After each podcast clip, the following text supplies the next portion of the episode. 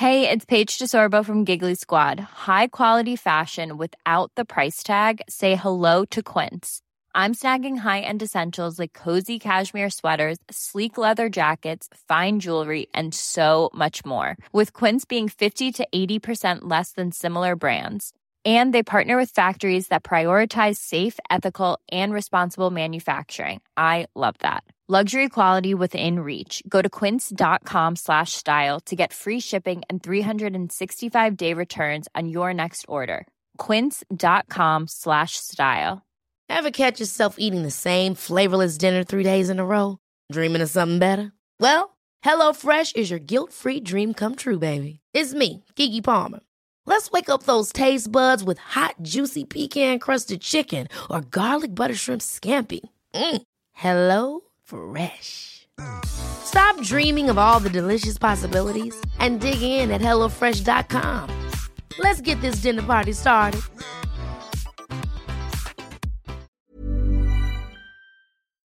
CJMD 96.9 Les seuls à vous parler en journée, les week-ends.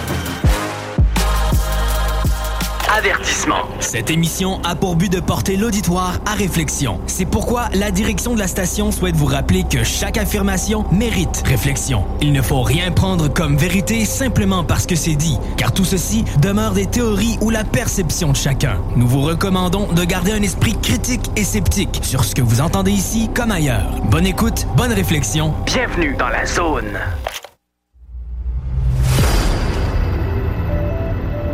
OVNI, phénomènes inexpliqués, témoignages, lumières étranges ou observations, zone parallèle, un lien avec l'inconnu.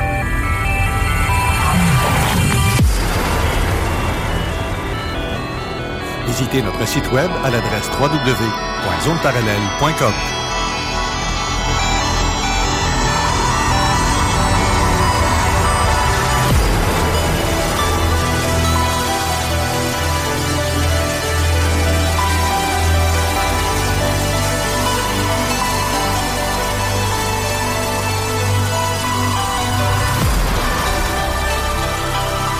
Voici Carole Lozé. Bon samedi à vous tous et toutes et bienvenue dans la zone parallèle. Bonjour Steve Zuniga. Bon matin, comment ça va? Ben ça va bien toi-même. Ça va très bien avec le beau soleil qu'on a aujourd'hui. Oui, Une mais super de ça- belle journée. euh, C'était vraiment capoté sur le bateau. Là. Ben je trouve que autant qu'on a eu du froid intense, Ouais. là c'est on Oui, oui, le zéro. euh, On passe d'un extrême à l'autre. Ah, Comme tu sais, hein? c'est climatiquement, on avait préparé un événement qui s'est produit plus loin, mais en Mais tout cas, ça, je fais de la spéculation, je, je- je m'invente des affaires, Ben des oui. histoires. Je, euh, je parlais pas de la Turquie du tout. là, ben non, ben non, ben non. Non, tu sais, il n'y a, pas eu des trucs qui se Ben sont non, produits ben juste avant le tremblement de terre. Tu sais, c'est tout à fait euh, naturel. Ben oui, hein? C'est un événement céleste. Il y a un alignement de planètes à quelque part qui s'est produit, puis boum, il y a un tremblement de terre. Là, L'homme n'a rien à voir là-dedans. c'est ça, qu'il y a comme des éclairs juste un petit peu avant. Oui, oui, oui, tu sais, c'est, c'est, puis c'est tellement capoté que, tu sais, c'est des éclairs qui jaillissent du sol pour remonter, Ouais. hein? Ouais, c'est ça. Au lieu que ça soit des, des, des, des éclairs qui partent du ciel pour descendre au sol. Fait que, euh, est-ce qu'on est en train de vivre euh, ce qu'on appellerait l'événement des changements de pôle? Au lieu de penser dans un sens, il faudrait peut-être penser dans le sens vertical des choses. Ouais, c'est ça. Ben oui. Pour le changement des pôles. Ben oui. Et vite fait, parce que là, on a une émission vraiment très chargée aujourd'hui. On reçoit, euh, on va vous faire entendre un segment de Sylvie Boucher qu'on a eu une entrevue avec elle Oui. de près- presque trois heures. En Oui, fait. oui, très agréable en plus. Ah, tu dis qu'on a euh, tellement ri. Ça, là, on va vous faire un, un- un genre de spécial bloopers, mais on a tellement ri. Dans le début, pour moi, on a ri pendant 10, 15 Ouais. minutes avant qu'on puisse. un, début dans des parler. circonstances assez... euh, Hey, ça, c'est tellement winner parce que c'est là que tu te dis qu'on est vraiment sur la même fréquence, là. Tellement que ça Oui. était comme. On aurait dit qu'on était tous gelés comme des balles, tellement ce qu'on riait. Ça n'a pas de bon sens. ju- juste pour mettre un petit peu en, en- en- en- en contexte les auditeurs, euh, on était en attente dans sur StreamYard que Sylvie puisse se connecter. Ben Puis oui. moi, j'étais en train de faire des niaiseries. J'étais en train de chanter pour Oui. une raison très spécifique, mais j'étais en train de chanter. En bédaine, en plus. Ouais, en plus, j'avais pas mis ma chemise encore. Fait que, tu sais, le, le, le, le- elle rentre en même temps, puis elle m'entend chanter ma toune, là. Ça a comme bien démarré parce qu'en plus, on se connaissait pas. C'était la première fois qu'on se voyait. Toi, tu avais déjà, avais déjà fait une entrevue avec elle. Vous vous connaissiez déjà. Moi, c'était Ben la oui. première fois. Ben Fait que, oui. Sais, la glace était cassée direct en partant. là. C'est fou ce que la tune Fly Me to the Moon.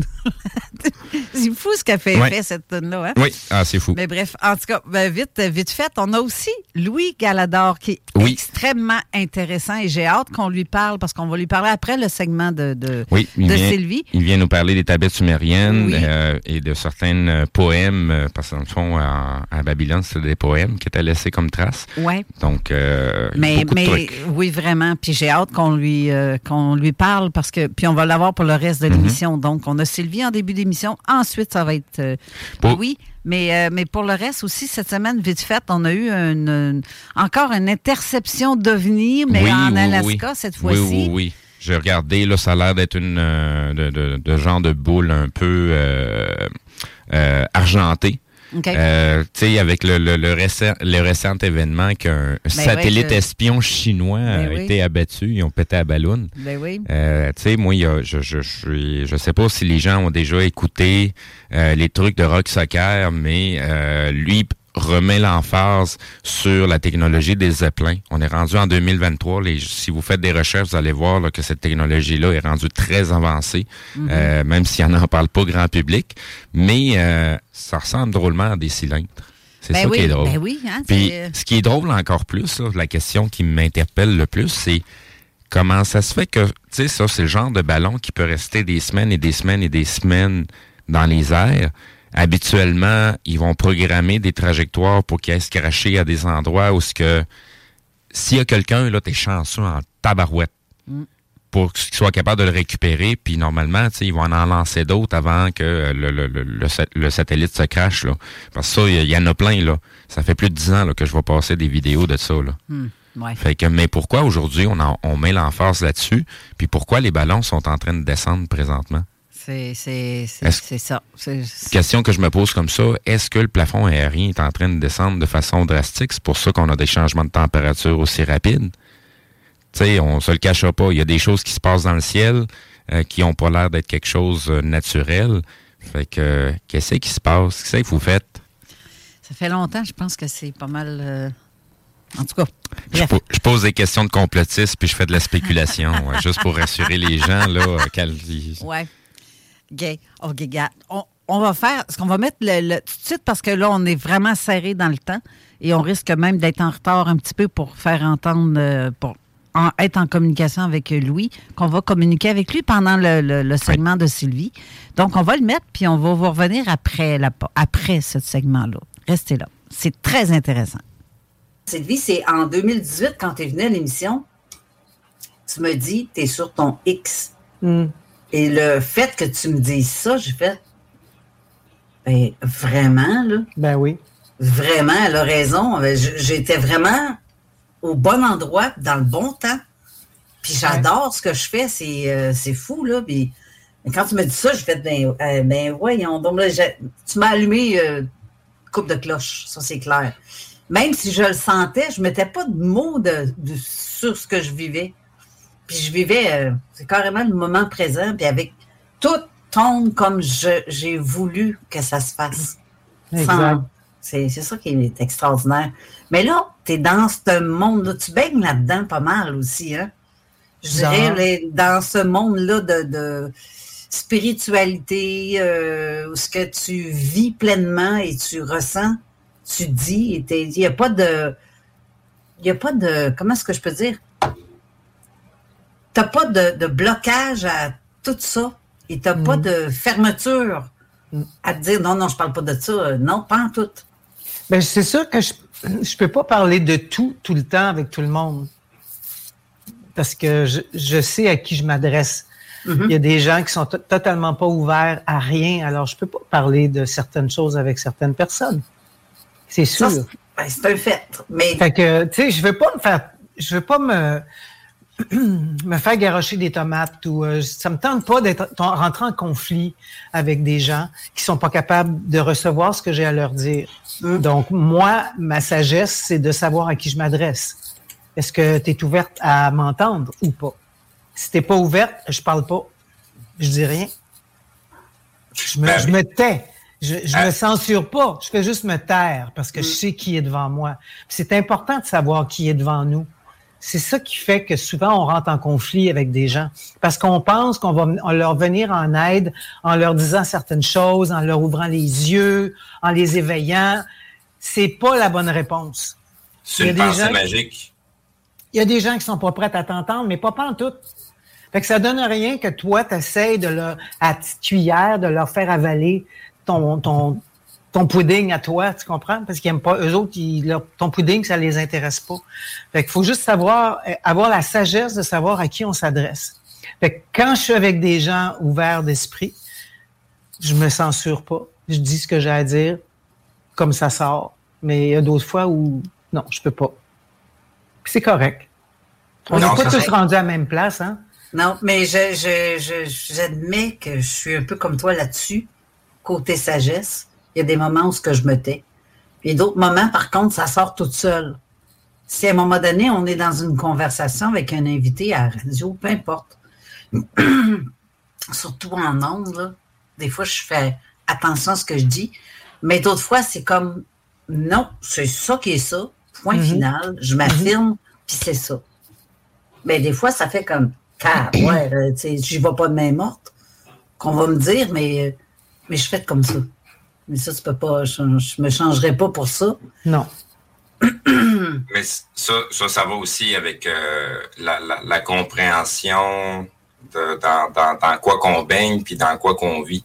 Parce que moi, moi, au début, je je faisais pas attention. je, je, je, divulguais les informations à tout le monde, que tu veux l'entendre ou pas, je le divulguais pareil. Puis c'est la façon comment que les gens nous, nous perçoivent qui change complètement. Euh, on passe plus souvent qu'autre chose pour un débile, quasiment, ou j'ai déjà entendu schizophrène. Euh, ouais. fait que j'en ai vu des vertes puis des pommures. Aujourd'hui, c'est différent. Puis euh, ben, le, le, le, fait d'être à la radio aussi change beaucoup les choses. Euh, c'est un peu comme un peu comme pour Carole, euh, je me suis jamais donné la mission euh, de, de, de, de, devenir animateur à la radio ou de parler de spiritualité ou de. Non, je suis tombé dedans en premier. Puis les choses ont fait que euh, ben, j'ai rencontré Carole. J'ai, puis les, choses se sont enchaînées de, de fil en aiguille. Là. C'est merveilleux. C'est merveilleux. C'est, je, je, je suis bien dans ça. Je suis bien dans ce que je dis, je suis bien dans ce que je fais mais c'est parce que je, je vois ça envers toi. Sylvie, des fois, tu fais des vidéos, des courtes vidéos, tu expliques certains trucs, comment tu te sens. Puis avec quand on parle des énergies, de la fréquence, tout, je, t'écoute, je dis, mon Dieu, c'est merveilleux. C'est merveilleux. Ou que tu partages souvent des trucs qui, qui, qui ça, ça résonne aussi dans moi parce que on a, je pense, une bonne, pas mal une même pensée un fond de pensée, on, baigne dans le même. La même fréquence. Oui, carrément, carrément, c'est ça. Mais j'aime ça parler en tant, en tant que fréquence. Pour moi, c'est des fréquences qui sont compatibles, de des fréquences qui ne le sont pas. Puis c'est juste ça. Puis il ne faut pas essayer de changer quoi que ce soit. Il faut accueillir que c'est comme ça. Puis se, se, colmater ou se, coller aux gens qui ont la même fréquence que toi. Tu vas éviter énormément de conflits. Mm-hmm. Comme ça. Que si tu essaies absolument de, de frayer avec des gens qui ne sont pas à la même fréquence que toi, premièrement, tu perds ton énergie, tu perds ton temps. La personne aussi, tu y fais perdre son temps. Ça, ça crée beaucoup de confusion, puis de, de conflits, puis de... Ah. Des tensions. Puis ben, euh, oui, ben oui, parce que ça marche pas. C'est comme si un parle mandarin, puis l'autre parle allemand. Ça, tu peux pas communiquer. C'est vrai, c'est pas la même fréquence. La langue, c'est une fréquence aussi. Tu sais. Mais de, de toute façon, les, les, gens qui sont portés sur la chose vont en parler d'elles-mêmes. Ça, ça, ça arrive souvent que je rencontre des gens, ils savent, c'est pas écrit sur mon front, c'est quoi que je fais là. Mais les gens commencent à parler de ces trucs-là un petit peu plus spirituels ou une conversation plus profonde. J'ai même eu des gens qui m'ont dit, Caroline, je comprends même pas pourquoi que je te parle de ça. D'habitude, je parle à personne de ça. Puis là, ça vient de sortir tout seul avec toi, je comprends pas. Ben, parce que je baigne déjà là-dedans. Fait que c'est sûr que tu n'étais pas conscient, mais on, est peut-être dans la même énergie, puis c'est pour ça que ça sort tout seul. Il n'y a pas de barrière, il n'y a pas de restriction. Mm-hmm. tu t'es même pas posé la question de pourquoi tu en parles. Ça a juste sorti naturellement. on se reconnaît. Oui, on se reconnaît assez rapidement. C'est très, très instantané, encore une fois, c'est de l'instantanéité. C'est le moment présent, la spontanéité. C'est là que ça se passe. C'est tout là que ça se passe. C'est pas dans ta l'heure, puis c'est pas dans avant, c'est là que ça se passe. Et tu le sais quand ça se passe. Faut que tu faut faire confiance aussi. Il faut apprendre. Ça, c'est un long processus d'apprendre à faire confiance à ce qu'on ressent dans notre cœur. Oui. Tu sais, quand ça te dit oui, puis que le mental embarque, puis il fait Ouais, comment ça que tu dis oui si vite que ça, tu le connais pas? Faut, le mental, là, c'est notre pire ennemi. Faut nous faire fermer la boîte. Ah, Sylvie, on dirait que tu es en train de parler de ma vie quasiment, là, comme si tu me connaîtrais depuis des années. Ah ben? ben c'est parce que c'était un sujet qu'on était en train de discuter avec Carole. OK. Fait que ça va exactement dans le même sens de ce qu'on parlait. Ah, ben tu vois. exactement. Une situation, situation euh, personnelle que je vis. Mais c'est carrément ça. au, lieu, au, lieu que les gens agissent avec leur cœur, selon ce qu'ils ressentent, c'est le mental qui embarque. C'est le mental qui embarque, puis tu fais tellement fausse route dans ce temps-là. On n'arrête pas de commettre des erreurs, ben, des erreurs. On n'arrête pas de reproduire les mêmes expériences sans arrêt, parce que le mental va toujours aller là où il connaît. Il connaît le chemin, fait qu'il va y retourner, même s'il sait qu'il y a un mur au bout du chemin. Le mental est comme ça. Le mental, il va toujours, il aime pas la nouveauté, il aime pas le changement, il aime pas quand, quand tu, fais des volte-face, il dit bien ça. Mais en même temps, c'est ça, faut qu'on faut faire confiance. Tu es en train de répondre à la question que plusieurs se demandent pourquoi je pogne tout le temps le même genre de gars? Ben parce qu'on on fait, on, on, on veut du changement, on veut un résultat différent, mais on fait tout le temps la même Christie d'affaires. C'est ça. Comment veux-tu avoir un, résultat différent si ton modus operandi est toujours le même? C'est impossible. on semble oublier que la, la, la, la, raison de tous les problèmes, c'est quoi le point commun à toutes ces, ces, ces, ces problématiques-là? Ben, il y en a toujours un point de référence, c'est soi-même. Mais ben oui. Il n'y en a pas d'autre. Fait que la seule façon de changer les choses, c'est de changer soi-même sa perception de ce qu'on voit ou oser faire ce qui semble pas nous représenter, juste pour voir si on se serait peut-être pas trompé tout d'un coup. Ben oui, si après 5, 6 essais de la même affaire, tu te rends compte que tu as toujours le même résultat, à un moment donné, allô? Exact. ben non, mais c'est Non, mais c'est ça pareil, là. Puis le monde se plaint, ah, mais j'ai toujours le même. Ben oui, mais Regarde ce que tu fais. Regarde le chemin que tu empruntes à chaque fois. C'est toujours le même. Tu attires toujours le même genre de gars parce que toi, à l'intérieur, tu changes pas. Tu restes toujours pareil. Tu fais toujours la même affaire. C'est de, l'espérance et des illusions. Totalement. Et Christy, qu'on a de l'illusion, on, on, vit dans un monde d'illusions, premièrement. Oui.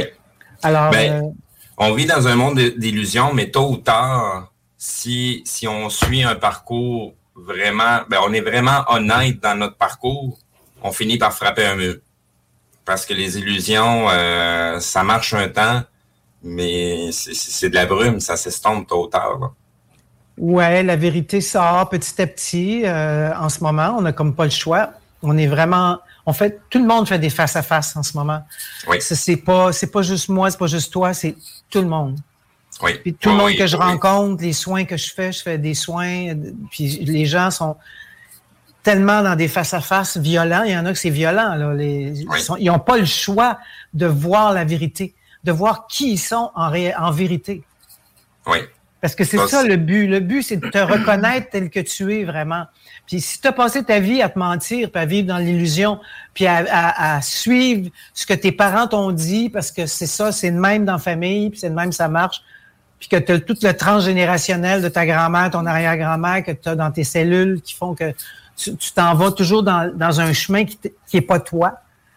Ben, ça, c'est sans compter les gens qui se créent des personnages pour vivre.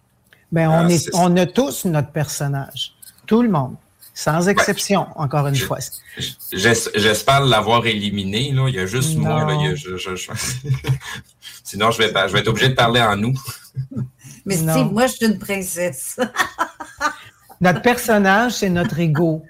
On a tous un, veut, veut pas. je veux dire, t'as bien beau dire, euh, j'en veux plus. Tu peux pas ne pas avoir d'ego parce que tu ne survivrais pas dans le monde dans lequel on est en ce moment. Non.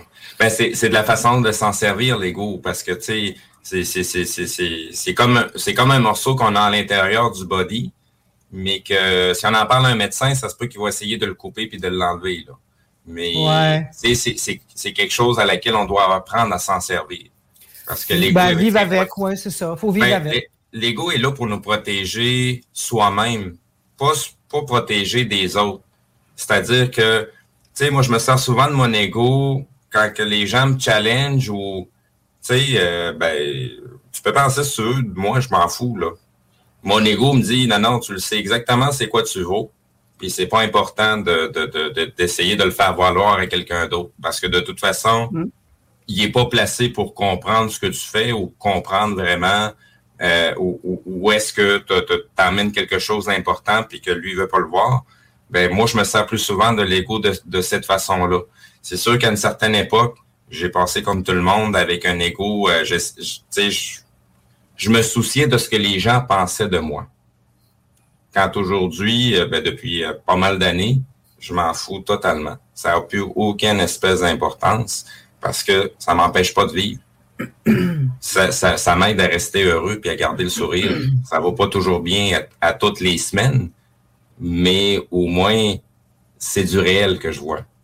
C'est ben, du réel que je ressens. C'est ça, en fait, si on s'assume et on assume qui on est à l'intérieur de nous, puis qu'on accepte ça, toi, tu fais tout seul. Mais Sylvie, toi, ça fait combien d'années tu penses de cette façon-là? Y a-t-il quelque chose qui t'a amené ou qui t'a poussé à, changer catégoriquement ou, euh, tu t'es dévoilé puis tu as toujours été comme ça? Hmm, je pense que c'est inné. Euh, tu sais, l'éveil, c'est un, long voyage. Tu vas pas, tu, te lèves pas un matin et te dis Hey, wow, je suis éveillé, j'ai tout compris. Ça marche pas de même. C'est un pas à la fois. C'est tu t'enfarges, tu tombes, tu te relèves, puis, hop, tu comprends d'autres choses, puis hop, tu montes une autre marche, puis hop. Puis quand tu es sur le chemin de l'éveil, plus tu avances, ben, en fait, à chaque fois que tu, fais tu montes une marche, tu oublies celle qui était la précédente.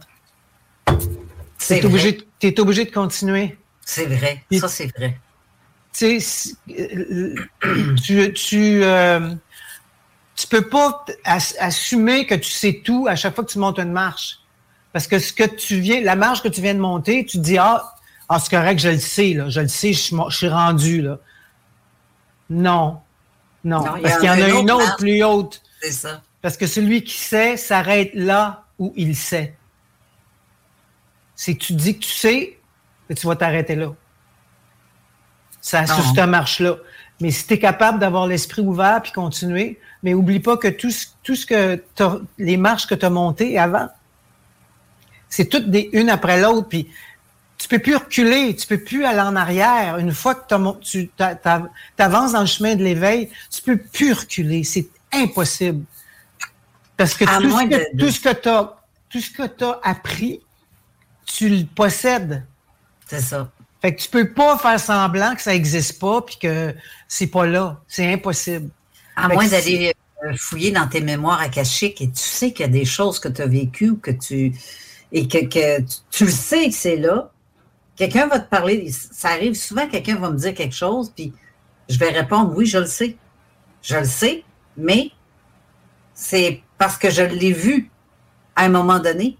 Mais c'est comme si euh, j'ai j'ai accumulé beaucoup de mémoire dans ben, beaucoup de trucs dans ma mémoire, on va dire.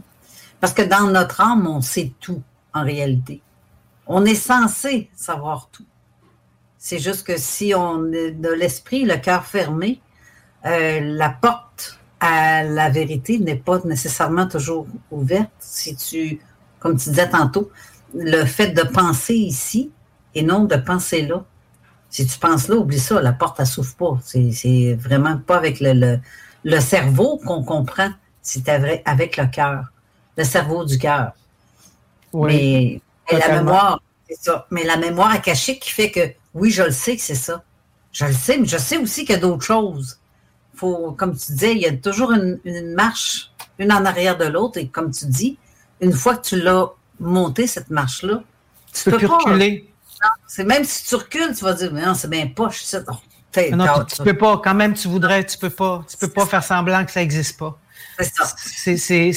C'est, plus tu montes, plus tu es tout seul aussi. Parce qu'il n'y a pas tant de monde que ça qui ont, qui ont le courage de, et la curiosité aussi de, de, de, s'éveiller de plus en plus, d'ouvrir à tout ce qui est de plus en plus. On est, plus tu montes, je te le dis, plus plus t'en laisses derrière toi. Puis c'est sûr qu'il faut faire le deuil de plein de gens autour de toi, ta famille, euh, ton mari, peu importe. Il y a des gens, des amis que tu, à qui tu parleras plus parce que ça marche plus. Ben, c'est parce que ça, ça, ça, ça, ça, communique plus. Tu plus mhm. à la même fréquence. C'est ça que je disais tantôt. Tu parles mandarin, l'autre parle allemand. Tu te comprends ben, plus. Un, peu, un peu ce que tu mentionnais tout à l'heure, c'est justement quand il y a des gens avec qui ça peut pas fonctionner, on se taire sur des sujets qu'on mentionnera jamais. Exact. Mais ça, arrive des fois qu'il y a tellement de sujets à lesquels on doit se taire que finalement, ben, on va aller voir quelqu'un d'autre parce que là, à part dire salut, comment ça va, ben, la conversation est déjà terminée parce qu'on peut rien dire d'autre. Puis on n'a pas vraiment nécessairement envie de parler de hockey ou de soccer ou de. C'est pas ça notre c'est pas ça la réalité déjà, on le sait très bien là. Non, puis j'aime autant me taire, moi. Je, préfère être dans le silence que d'entendre des conversations totalement inutiles qui m'apportent absolument rien, qui m'ennuient profondément. Fait que je sais que j'ai l'air snob de même, là, mais ça m'intéresse pas, moi. Vraiment, des, des, conversations de comment ça va, puis passe-moi le sel, passe-moi le beurre, je suis pas capable. ben, je suis même, même pas capable de faire semblant. Je suis rendu là, là. Ben, c'est ah Tu sais, j'ai fait semblant longtemps parce que je faisais du showbiz, puis t'as pas le choix, faut que tu te moules à la gang, sinon tu es exclu. Fait que, tu sais, mais, ça me. J'ai aucun intérêt, vraiment. Puis plus ça va, moins j'ai de l'intérêt. Puis tu parlais d'Anna Lakashik tantôt. Sincèrement, c'est pas important de comprendre hmm. d'où ça vient.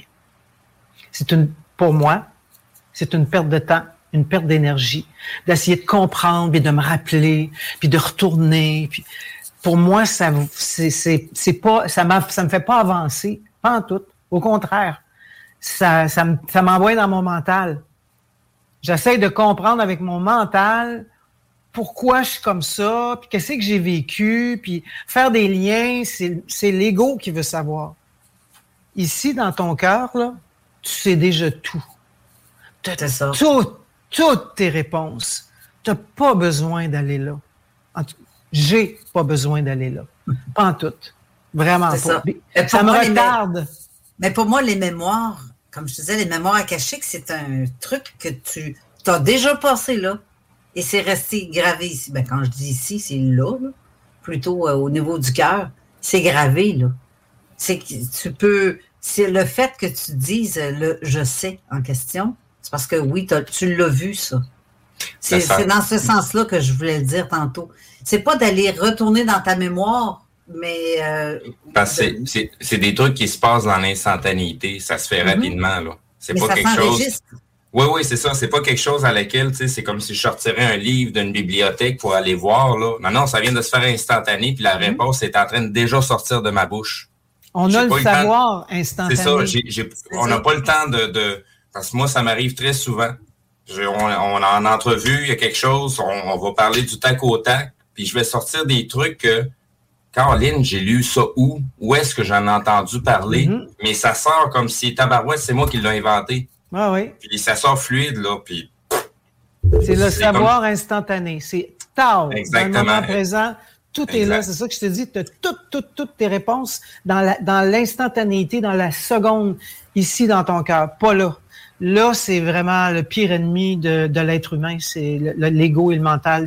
Là, on fait fausse route complètement, complètement. Puis en ce moment, où on est rendu avec tout ce qui se passe, avec le, pole shift, le, shift du pôle, euh, excuse-moi, je n'ai rien dit en anglais, le pôle magnétique, c'est ça. tout est en train de shifter en ce moment. Puis ça va super vite. Le temps raccourci. Je sais pas si vous avez remarqué. Les journées de 24 heures en ont 16, 15. Ça, ça, ça raccourcit, ça raccourcit, ça raccourcit. On, on, le sait surtout parce qu'on est plus fatigué rapidement. Puis on se dit, Caroline, il 14 ben, on n'a pas, on a, plus de temps. Non. Fait que c'est en ce moment, il faut se libérer de toutes nos mémoires toutes nos mémoires nous servent plus à rien. Ça nous, ça nous alourdit. C'est le temps, on, rembobine en ce moment. On fait du rembobinage. Comme un film, quand tu, tu le rewind à l'envers, la bobine, c'est sûr qu'il y a plein d'affaires dans notre sommeil qui se passent. On libère des vieilles affaires qui nous, qui, nous, qui nous ralentissent, qui nous alourdissent. Fait que c'est normal que ça monte, que les mémoires montent puis que des fois, on fait Wow, OK, tu allais faire Wow, puis à fur et à mesure que ça monte, ben, tu, tu l'accueilles, tu t'observes. OK, OK, c'est une vieille mémoire. OK, ciao, bye. Merci. C'est un, peu la raison pourquoi que les gens se sentent autant, autant, autant fatigués, surtout pour les gens qui commencent à ressentir les choses. Euh, je vais faire une affirmation, j'aimerais ça entendre ton, ton, ton opinion là-dessus. Mm-hmm. On a vécu un deux ans de pandémie où ce que l'énergie était vraiment très lourde. Mm-hmm. On, théoriquement, elle n'est pas vraiment terminée, en tout cas si on se fie euh, côté média. Mais depuis début 2023, fin 2022, l'énergie a totalement changé. La lourdeur qu'on avait euh, ces derniers temps, et même il y a cinq ans, il y a huit ans, a totalement tombé. Moi, c'est des choses que je ressentais beaucoup, mais je, là, j'ai l'impression que tout est vide, que tout ça a disparu. Qu'est-ce que tu en penses de ce que je viens de dire là? Euh, la pandémie était nécessaire mm-hmm. à l'éveil collectif. On ne pouvait pas y arriver sans ça. ça j'ai l'impression, on dirait que c'est comme un, tout ça est illusoire. Hein? Là, c'est la, là, je parle de la grande pièce de théâtre. Oui, c'est ça. On regarde un film. Là. On regarde un film. Tout ça a été mis sur pied, mais tout ça, si on regarde les choses avec un recul, pas, pas dedans le nez collé dessus dans l'émotion, moi, je vois ça comme un, quelque chose d'extraordinaire qui s'est passé. Là. Oui, on a été, on a été mis à l'épreuve beaucoup, ça nous a séparés beaucoup de, des gens, mais en même temps, ça a fait un ménage. Dans mon cas, à moi, ça a fait un grand ménage dans ma vie. Oh oui. Je suis déménagé au Saguenay-Lac-Saint-Jean. J'ai retrouvé ma famille de cœur ici que que j'avais pas avant où j'étais. Tu sais, il y a plein. Ça m'a ça m'a comme propulsé vers autre chose, vers euh, le meilleur, autrement dit. Tu sais.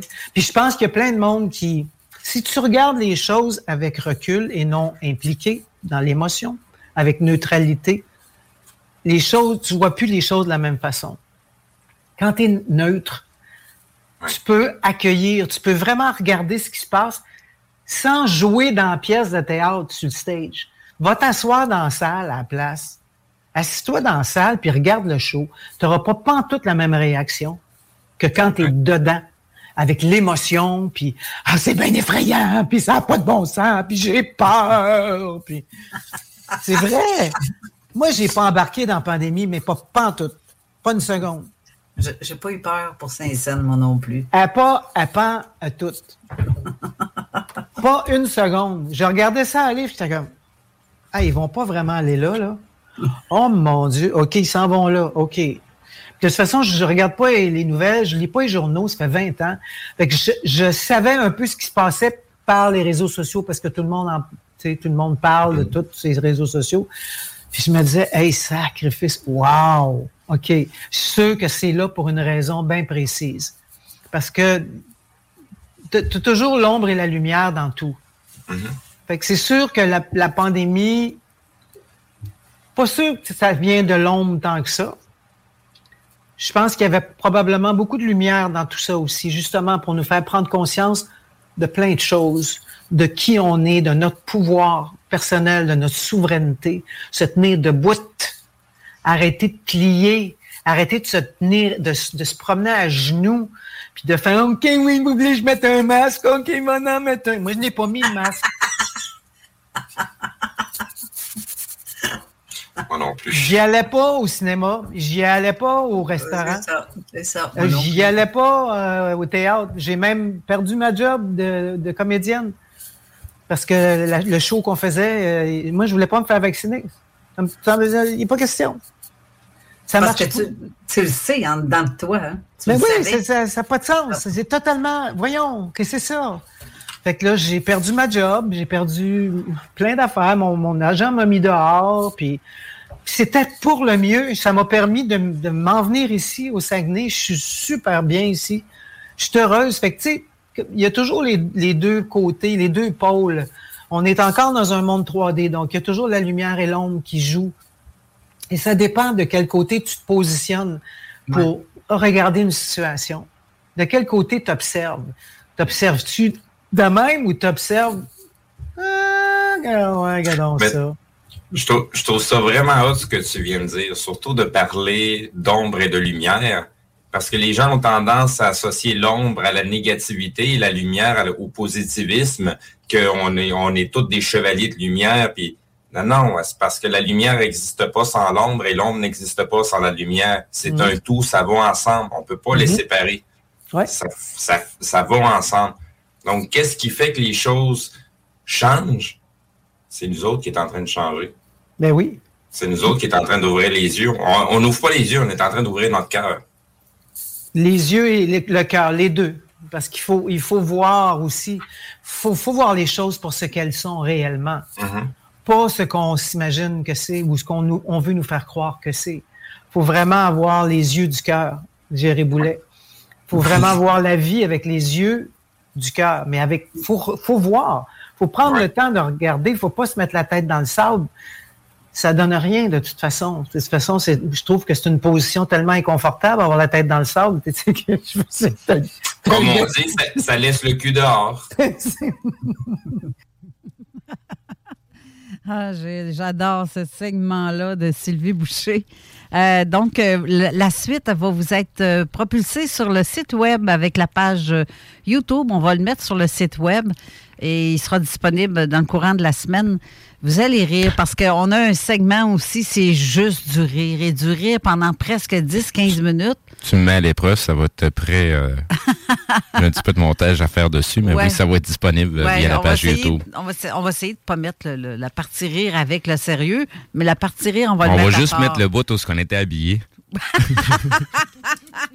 Bref, là, on va aller faire une petite courte pause et ensuite on parle avec Louis Galador et j'ai très hâte de Oui. l'entendre, puis on va être avec lui pour le reste de l'émission.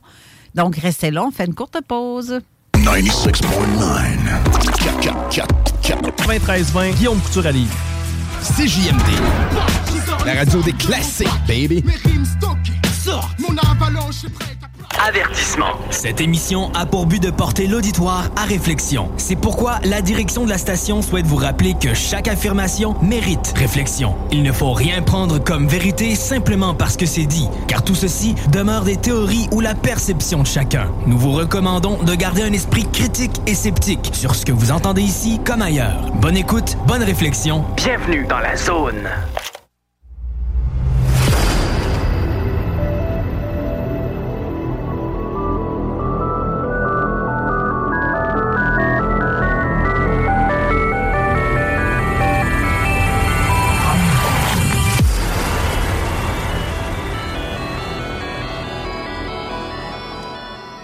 Retour en studio et on a maintenant en ligne présentement, un petit peu, je veux juste être sûr que le son est toujours là, oui. Bonjour Louis Galador. Salut Carole. Ah, ça va bien? Ah, ça va, ça va, merci. On est très heureux de vous avoir en studio, euh, en fait, par StreamYard, le lien StreamYard. Faire une présentation rapide. Vous êtes diplômé en écriture cuniforme. Euh, vous êtes un écrivain spécialiste en mythologie mésopotamienne. Très, très intéressant. Mais j'ai euh, plein de questions à vous poser là-dessus parce que vous êtes l'auteur de plusieurs livres dont euh, Enlil, le roi des dieux, mythe des origines de la littérature sumérienne, Enuma, je ne sais pas si je les prononce correctement, Enuma Elish, la Genèse babylonienne, dictionnaire illustré. Des- OK, merci. Dictionnaire illustré des divinités et des symboles de la Mésopotamie et Ninurta, portrait d'un dieu mésopotamien. Euh, Est-ce exact toujours? Vous en avez cinq euh, présentement? C'est ça, c'est ça. Et vous avez fait un sans faute. Ben, c'est, euh, merci, d'accord, heureusement, Fiou. J'ai euh, j'ai tellement de questions à vous poser, mais la première serait pourquoi cet intérêt à ce genre de, de, messages sur ces tablettes sumériennes, dans cette langue sumérienne? Pourquoi cet intérêt-là? Y a quelque chose qui a déclenché cet intérêt-là dans votre vie? Oh là, c'est vieux. On va remonter loin. Je vais essayer de m'allonger alors, euh, Carole. Euh, bah, c'est l'histoire d'un d'un petit garçon qui allait, euh, qui allait à l'église avec sa grand-mère et qui voyait euh, des fresques sur les murs qui racontaient des histoires. Et il comprenait, le petit garçon en question, il comprenait pas toujours les, euh, les histoires qu'il y avait sur ces murs. Et un jour, le, donc le, le prêtre de, de l'église lui a dit, bah, écoute, si tu veux comprendre ce qui a marqué là-dessus, il faut que tu lis l'Ancien Testament. Donc le petit garçon, il a grandi, et puis il s'est mis à lire donc l'Ancien Testament, et puis euh, en lisant l'Ancien Testament, finalement, il s'est rendu compte qu'il y avait plein de questions euh, qui lui sont venues à l'esprit. Et euh, pour comprendre euh, un peu plus euh, tout- tout- tout- toutes ces questions, il a voulu comprendre d'où était l'origine de cette culture. Et il s'est rendu compte que c'était en Mésopotamie. Et donc pour la Mésopotamie, après j'ai fait un saut de puce et je me suis mis à apprendre l'écriture cunéiforme, notamment l'acadien et le sumérien. Donc dans un premier temps comme autodidacte. Et puis, euh, et puis très vite, euh, je me suis rendu compte des limites bah, du fait d'apprendre tout seul et j'ai dû suivre un parcours euh, universitaire avec une spécialisation dans la, langue, sumérienne. En- donc, ce qui m'a permis d'étudier un peu plus en détail, on va dire, la culture mésopotamienne et donc toute la mythologie qui, que connaissaient ces peuples, à savoir les Sumériens, les Acadiens, les Babyloniens. Et donc, euh, ça m'a permis de, euh, de pouvoir répondre à certaines questions que j'avais quand j'étais plus petit. Voilà. Parce que je, je trouve ça extraordinaire. Vous êtes peu nombreux à, à utiliser ce, à suivre ces, ces cours-là de parce que vous avez fait de l'université, en fait, pour euh, C'est de, de façon plus commune, on va entendre parler de Zacharias Zichin. Euh, mais moi, je sais qu'il y a certaines traductions, euh, si c'est la totalité qu'il a faite, là, euh, je sais qu'il y a des traductions qui étaient erronées euh, dans, dans, dans, dans, les informations qui, qui étaient données. Euh, je, je sais que vous avez donné pas mal, j'ai écouté les, les extraits que, vous- que nous avez euh, produits sur YouTube. magnifiques d'ailleurs. Oui, il y, a, y a- y a du stock en tabarouette là-dedans. là. C'est c'est très profond. Moi, ma question, j'aurais une question pour vous, Monsieur Galador, avec euh, ce que vous avez comme comme recherche et comme compréhension et potentiellement prise de conscience. Vous pensez de quoi? De la théorie de, de, de l'évolution humaine? Quand vous parlez de la théorie de l'évolution humaine, vous parlez de quelle théorie au juste? Celle de Darwin. Oui, euh, bah, c'est la plus, c'est l'officielle. C'est, ouais, c'est ça, mais c'est parce que à, à quelque part, ce que ce que vous nous mentionnez avec les Anunnaki, avec l'histoire Mhm. euh, Enki, Enlil, euh, Oui. ça, ça laisse présager que l'humanité a été créée par une autre espèce et non pas euh, une évolution à partir du singe. Ce qu'on, Ah, ok, voilà, Ce qu'on, nous, Oui, rappelle aussi au niveau de la Bible, que c'est une création divine et non pas une, une, une, une, création totalement au hasard. Oui, oui, ok, d'accord. Euh, ok. Donc euh, oui, effectivement, les, euh, vous avez raison dans la, la mythologie, enfin du moins la, la culture sumérienne.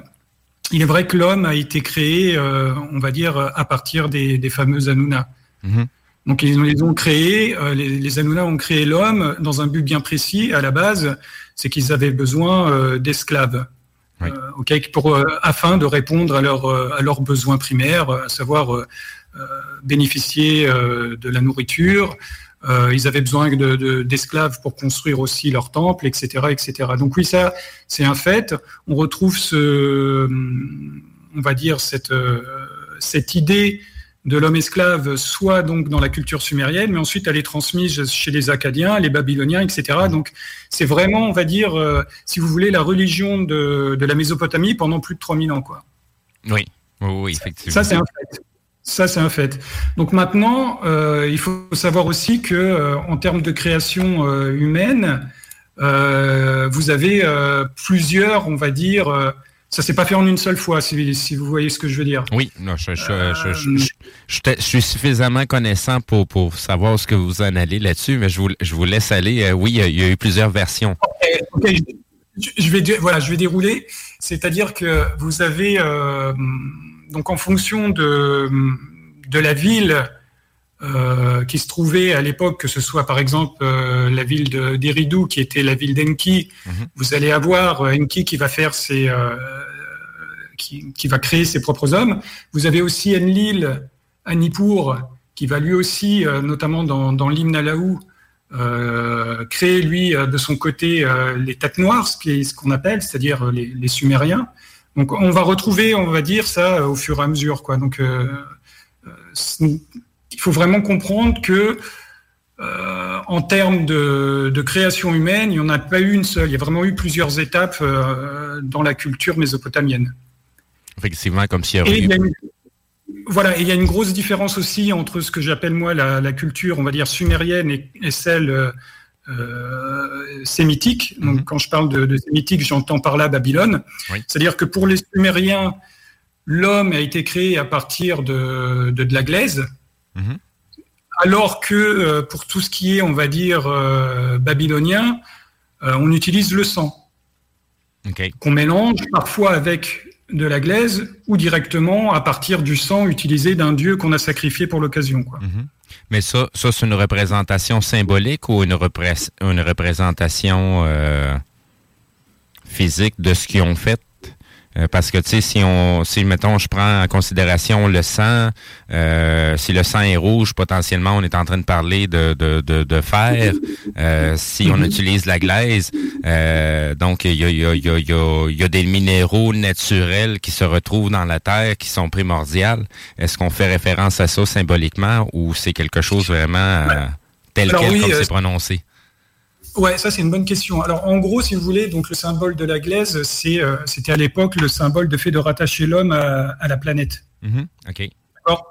Alors que les, euh, les, euh, les, les, Babyloniens, eux, ils ont rajouté quelque chose d'autre qui était le sang euh, donc d'une divinité. Alors dans l'Inuma Alish, on, on, va sacrifier la divinité Kingu qui était euh, on va dire le bras droit de la déesse primordiale Tiamat, qui elle donc euh, qui avait donc combattu euh, les Anuna.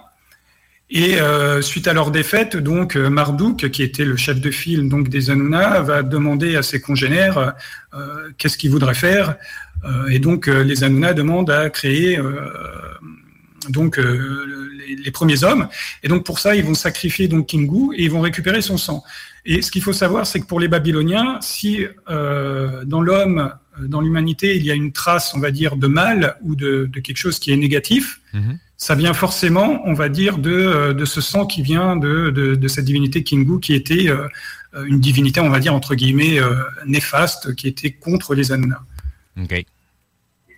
Comme, comme un code de, comme un code erroné génétique oui, on peut, oui, on peut imaginer ça comme ça, oui. C'est une façon de voir les choses.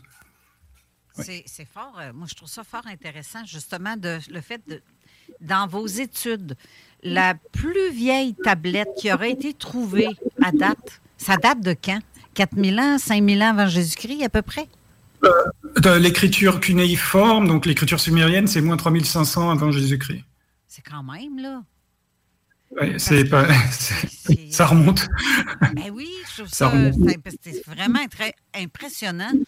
Mais je ne sais pas comment, parce que j'ai vu aussi sur euh, une des vidéos que vous avez faites avec, euh, je me souviens pas de son nom, c'est Julie quelque chose. Euh, ah oui, Julie Couvreur. Oui, c'est ça, exactement. Et je vois, j'ai vu là-dedans aussi que, dans un, en fait, la, la, la cuniforme cunéiformement parlant. ça se dit, tu inventes un mot. Euh, mais euh, a, c'était comme du dessin, mais qui ont modifié le lettrage pour que ça devienne plus un petit peu incohérent ou plus difficile à décoder, si j'ai bien compris.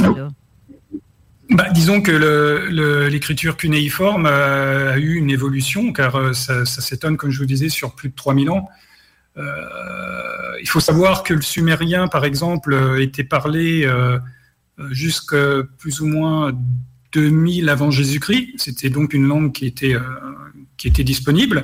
Et à la chute de la troisième dynastie d'Our, le sumérien va disparaître et euh, ne sera utilisé en fin de compte que comme le latin euh, durant notre Moyen Âge, si vous voyez. Donc ça va être encore, ça va être encore utilisé par les euh, par les Babyloniens, par exemple, ou les Assyriens, mais comme une langue savante. Et donc, ce qu'il faut savoir, c'est que bah, ce sumérien entre le sumérien que vous avez eu, donc qui était parlé, et le sumérien qui va être au premier millénaire, vous allez avoir donc une évolution dans la langue, mais aussi dans le graphisme de, de l'écriture cunéiforme.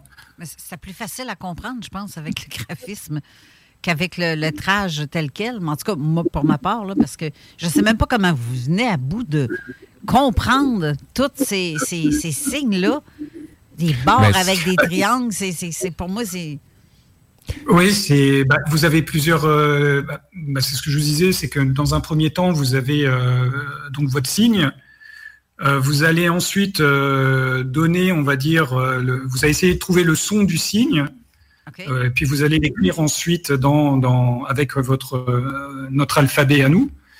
Et à partir de là, vous avez une deuxième étape. Une fois que vous avez fait donc toute la, la translittération, c'est ce, ce passage-là, donc du signe cunéiforme aux lettres modernes. Donc là, vous allez avoir votre, votre phrase qui va être écrite euh, donc, euh, comme aujourd'hui. Et il y a ensuite une, un, découpage grammatical qui, qui s'opère. Donc c'est là qu'on retrouve la base verbale de la, de la base nominale. Et à partir de là, on commence à, à, traduire en français, en anglais, en allemand, en italien. Donc il y a trois étapes, il y a trois grosses étapes. C'est combien de temps d'études, ça, pour être capable de tout comprendre, euh, ce, ce, ce langage-là? Universitaire, je veux dire. C'est pas mal. C'est pas mal. Moi, je sais que d'un point de vue euh, tout seul, j'ai bien mis 4-5 ans à étudier euh, chez moi. Donc, j'avais demandé à l'époque au professeur euh, Pascal Heitinger de Berne et Jacob Dahl d'Oxford de m'envoyer toute la documentation nécessaire. Et après, j'ai fait une spécialisation, donc comme je disais, à l'université de Strasbourg, donc dans cette langue. et ça demande pas mal de temps, quoi. Ben oui, est-ce que vous c'est seulement que l'écriture, mais est-ce que la langue sumérienne est aussi étudiée en quelque sorte ou parce que c'est une langue qui est carrément morte là? C'est une langue, oui, c'est une langue morte. Donc euh, vous étudiez cette langue, mais euh, on est très dépendant de, de, l'acadien finalement, parce que euh, si vous voulez, le, ce qu'on sait des Sumériens, on le sait grâce aux Acadiens. Donc on passe oh, par le prisme euh, de, la langue acadienne. Donc c'est, en fin de compte, c'est toujours des sauts de puce, si vous voulez, euh, d'une culture à une autre. OK. Mais euh, est-ce que vous, vous le parlez, cette langue-là, acadienne? Non. Difficilement, je peux trouver quelqu'un avec qui parler. non, non, je ne parle pas, non, je le traduis, mais euh, on peut s'amuser, si vous voulez, à faire des phrases. Ben mais oui, euh, j'aimerais ça. J'aimerais ça entendre de quoi ça a l'air. Admettons, vous dites, vous écoutez présentement Zone Parallèle. Ça a l'air de quoi? C'est les mots. Bah, disons que on pourrait dire Nina New, euh, qui voudrait dire ma maîtresse, qui a gagné, qui voudrait dire ma bien-aimée, ma maîtresse bien-aimée dans ces cas-là. Ou vous pourriez dire qu'est-ce que je pourrais vous dire d'assez simple? Lugalani, ça voudrait dire son roi. Munadou, ce qui voudrait dire il a construit. Et Kur, ça veut dire le temple Kur, le temple de la montagne. Tabarouette, c'est du euh, gnou, gnou, Oui, oui, oui, c'est ça. C'est la sonorité des mots. Oui, il y a des sonorités qui sont assez particulières parce que, à la différence de, c'est ce que je dis, des langues sémitiques comme euh, l'acadien, le, euh, le babylonien, qui est l'assyrien, qui sont des langues qui sont proches, le sumérien est une langue qui est totalement indépendante. Donc il n'y a pas de, de il y a aucun point de rattache avec les autres langues. Donc euh, c'est pour ça que vous avez des sonorités qui sont assez euh, assez particulières. Ouais, parce que je pensais moi que ça avait un lien avec la langue, euh, mettons plutôt arabe, parce qu'il y a des, parce que oui, c'est, oui, c'est bien ça. Oui, vous avez des langues qui, ah, il y a des mots arabes, mais qui proviennent plutôt, on va dire, de des langues sémitiques, donc c'est-à-dire plus proches du babylonien. Par contre euh, alors si, oui, vous avez euh, le mot euh, Selim, qui veut dire santé en, sumérien, et puis vous avez en arabe, vous allez avoir salam. Ah ben oui, ben oui, Selim ou salam. Salam alaikum. Oui. C'est en gros, je vous donne, je vous apporte la santé, c'est quelque chose de donc et en sumérien, c'est Selim, c'est tout ce qui est lié à la santé aussi. Alaikum salam aussi il y, a sûrement des, il y a sûrement eu des passerelles ensuite avec l'acadien, etc. Et c'est arrivé jusque-là. Quoi. Eh bien, tabarouette. C'est, parce que, dans le fond, euh, ben, Steve, tu voulais dire quelque chose? Ben, moi, je me demandais, l'hébreu et, euh, et l'araméen, et où à travers tout ça? Ben, ça se rapproche. Les, c'est des ponts, euh, c'est des ponts, comme je vous dis, c'est des langues sémitiques. Mm-hmm. Donc, je suis pas, moi, je suis pas spécialiste, honnêtement, des, de, de ces langues-là de l'hébreu, surtout de l'ancien hébreu, mais euh, je sais qu'il y, avait des, ponts qui se faisaient, euh, notamment avec les Perses, mhm. ou même ne serait-ce qu'avec les Babyloniens, car que les, anciens Hébreux avaient été capturés en 592 avec la chute du temple mhm. euh, par les Babyloniens, et puis ils avaient été ramenés à Babylone, et donc automatiquement il y a eu une influence babylonienne dans la langue hébreu. Ben, c'est parce, tout ça parce que, en fait, euh, la Syrie, l'Irak, la Turquie, euh, l'Iran, c'est tous des secteurs où est-ce que tout ça s'est produit, en fait, où est-ce qu'il y avait les, euh, le secteur, on va dire, où, où tout ça s'est produit. There's never been a faster or easier way to start your weight loss journey than with PlushCare. PlushCare accepts most insurance plans and gives you online access to board-certified physicians who can prescribe FDA-approved weight loss medications like Wigovi and Zepbound for those who qualify. Take charge of your health and speak with a board-certified physician about a weight loss plan that's right for you. Get started today at plushcare.com slash weight loss. That's plushcare.com slash weight loss. plushcare.com slash weight loss. Hey, it's Paige DeSorbo from Giggly Squad. High quality fashion without the price tag. Say hello to Quince. I'm snagging high-end essentials like cozy cashmere sweaters, sleek leather jackets, fine jewelry, and so much more. With Quince being 50 to 80% less than similar brands.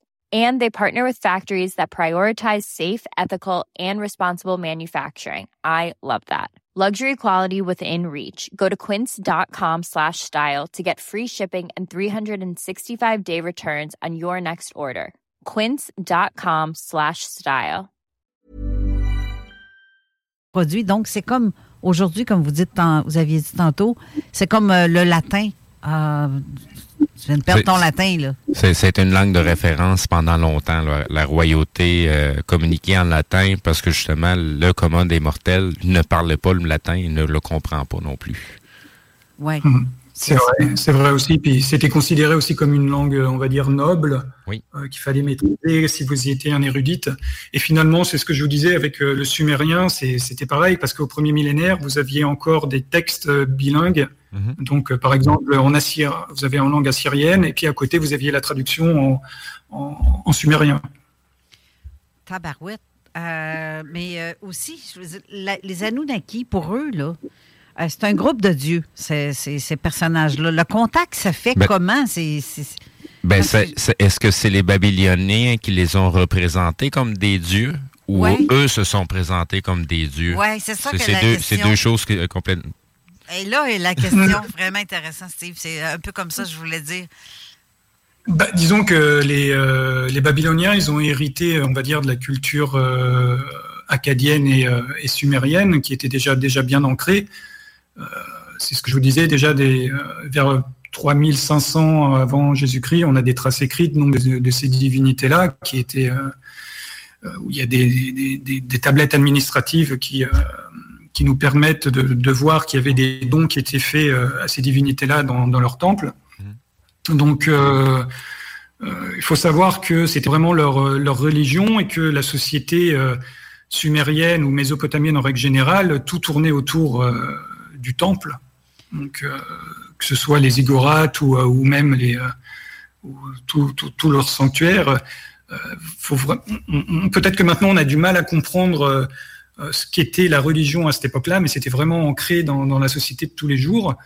Et d'ailleurs, la chose plus, moi, ce qui m'avait plus touché quand j'avais commencé à faire ces études-là, c'est que les, euh, les cultures donc mésopotamiennes ne faisaient pas de différence entre le mot temple et maison. C'est le mot et. Le mot et finalement, c'est pour eux, c'est ça veut dire maison. Donc quand ils allaient dans le temple, par exemple, de la déesse Inanna ou d'Enlil, c'était la maison du dieu, quoi. Donc il y avait à l'intérieur, euh, euh, vous aviez donc la partie qui était réservée, voilà, pour le, pour faire les offrandes. Donc tout le monde pouvait y accéder. Mais en plus, vous aviez aussi les, chambres privées de la divinité, vous avez les cuisines, euh, vous aviez euh, tout ce qui était stocké. C'était quelque chose d'énorme. Il ne fallait pas juste penser à juste comme nos petites églises que nous avons maintenant, où c'était juste le lieu où on pouvait prier, etc. Non, c'était vraiment des complexes avec, euh, avec énormément de monde à l'intérieur et c'était une petite ville dans la ville. quoi. Là, on va devoir faire une courte pause, mais ma prochaine question au retour de la pause. J'en ai d'autres, moi aussi. Oui, c'est ça, mais une entre autres. Je veux savoir l'apparence qu'avaient les Anunnaki selon les écrits. Puis, euh, arrête donc de lire dans mes pensées. Ah, T'es en train de me voler des questions, là. ça marche pas, là, Carole. m'a coupé le canal, là. Non, mais sérieusement, là, je me suis tapé les vidéos, toutes les vidéos que je pouvais où est-ce qu'on entend euh, Louis, puis je trouve ça tellement intéressant. Bien, c'est parce que moi, j'ai, en plus, j'ai tout le bagage de Curiosity Chin, la douzième planète et compagnie. Fait que, tu sais, c'est, un, c'est, le même sujet, euh, mais il y, a des trucs intéressants, puis c'est... Je vais poser des questions après la pause. Ben oui, fais donc ça. Ah, donc, restez là pour la suite qui va être très intéressante parce que, comme vous pouvez voir, on a plein de questions intelligente et intéressante à poser. Un sujet vraiment très élaboré. Oui, restez là, on revient tout de suite après. Ôtez-vous de l'or. CJMD 96.9. 3, 1, 2, 0, 0. Yeah, yeah, si connaisseur du caso, vous écoutez CJMD 96.9 Lévis, la radio qui focus et mise sur le hip-hop au Québec. Yeah. Avertissement. Cette émission a pour but de porter l'auditoire à réflexion. C'est pourquoi la direction de la station souhaite vous rappeler que chaque affirmation mérite réflexion. Il ne faut rien prendre comme vérité simplement parce que c'est dit, car tout ceci demeure des théories ou la perception de chacun. Nous vous recommandons de garder un esprit critique et sceptique sur ce que vous entendez ici comme ailleurs. Bonne écoute, bonne réflexion. Bienvenue dans la zone.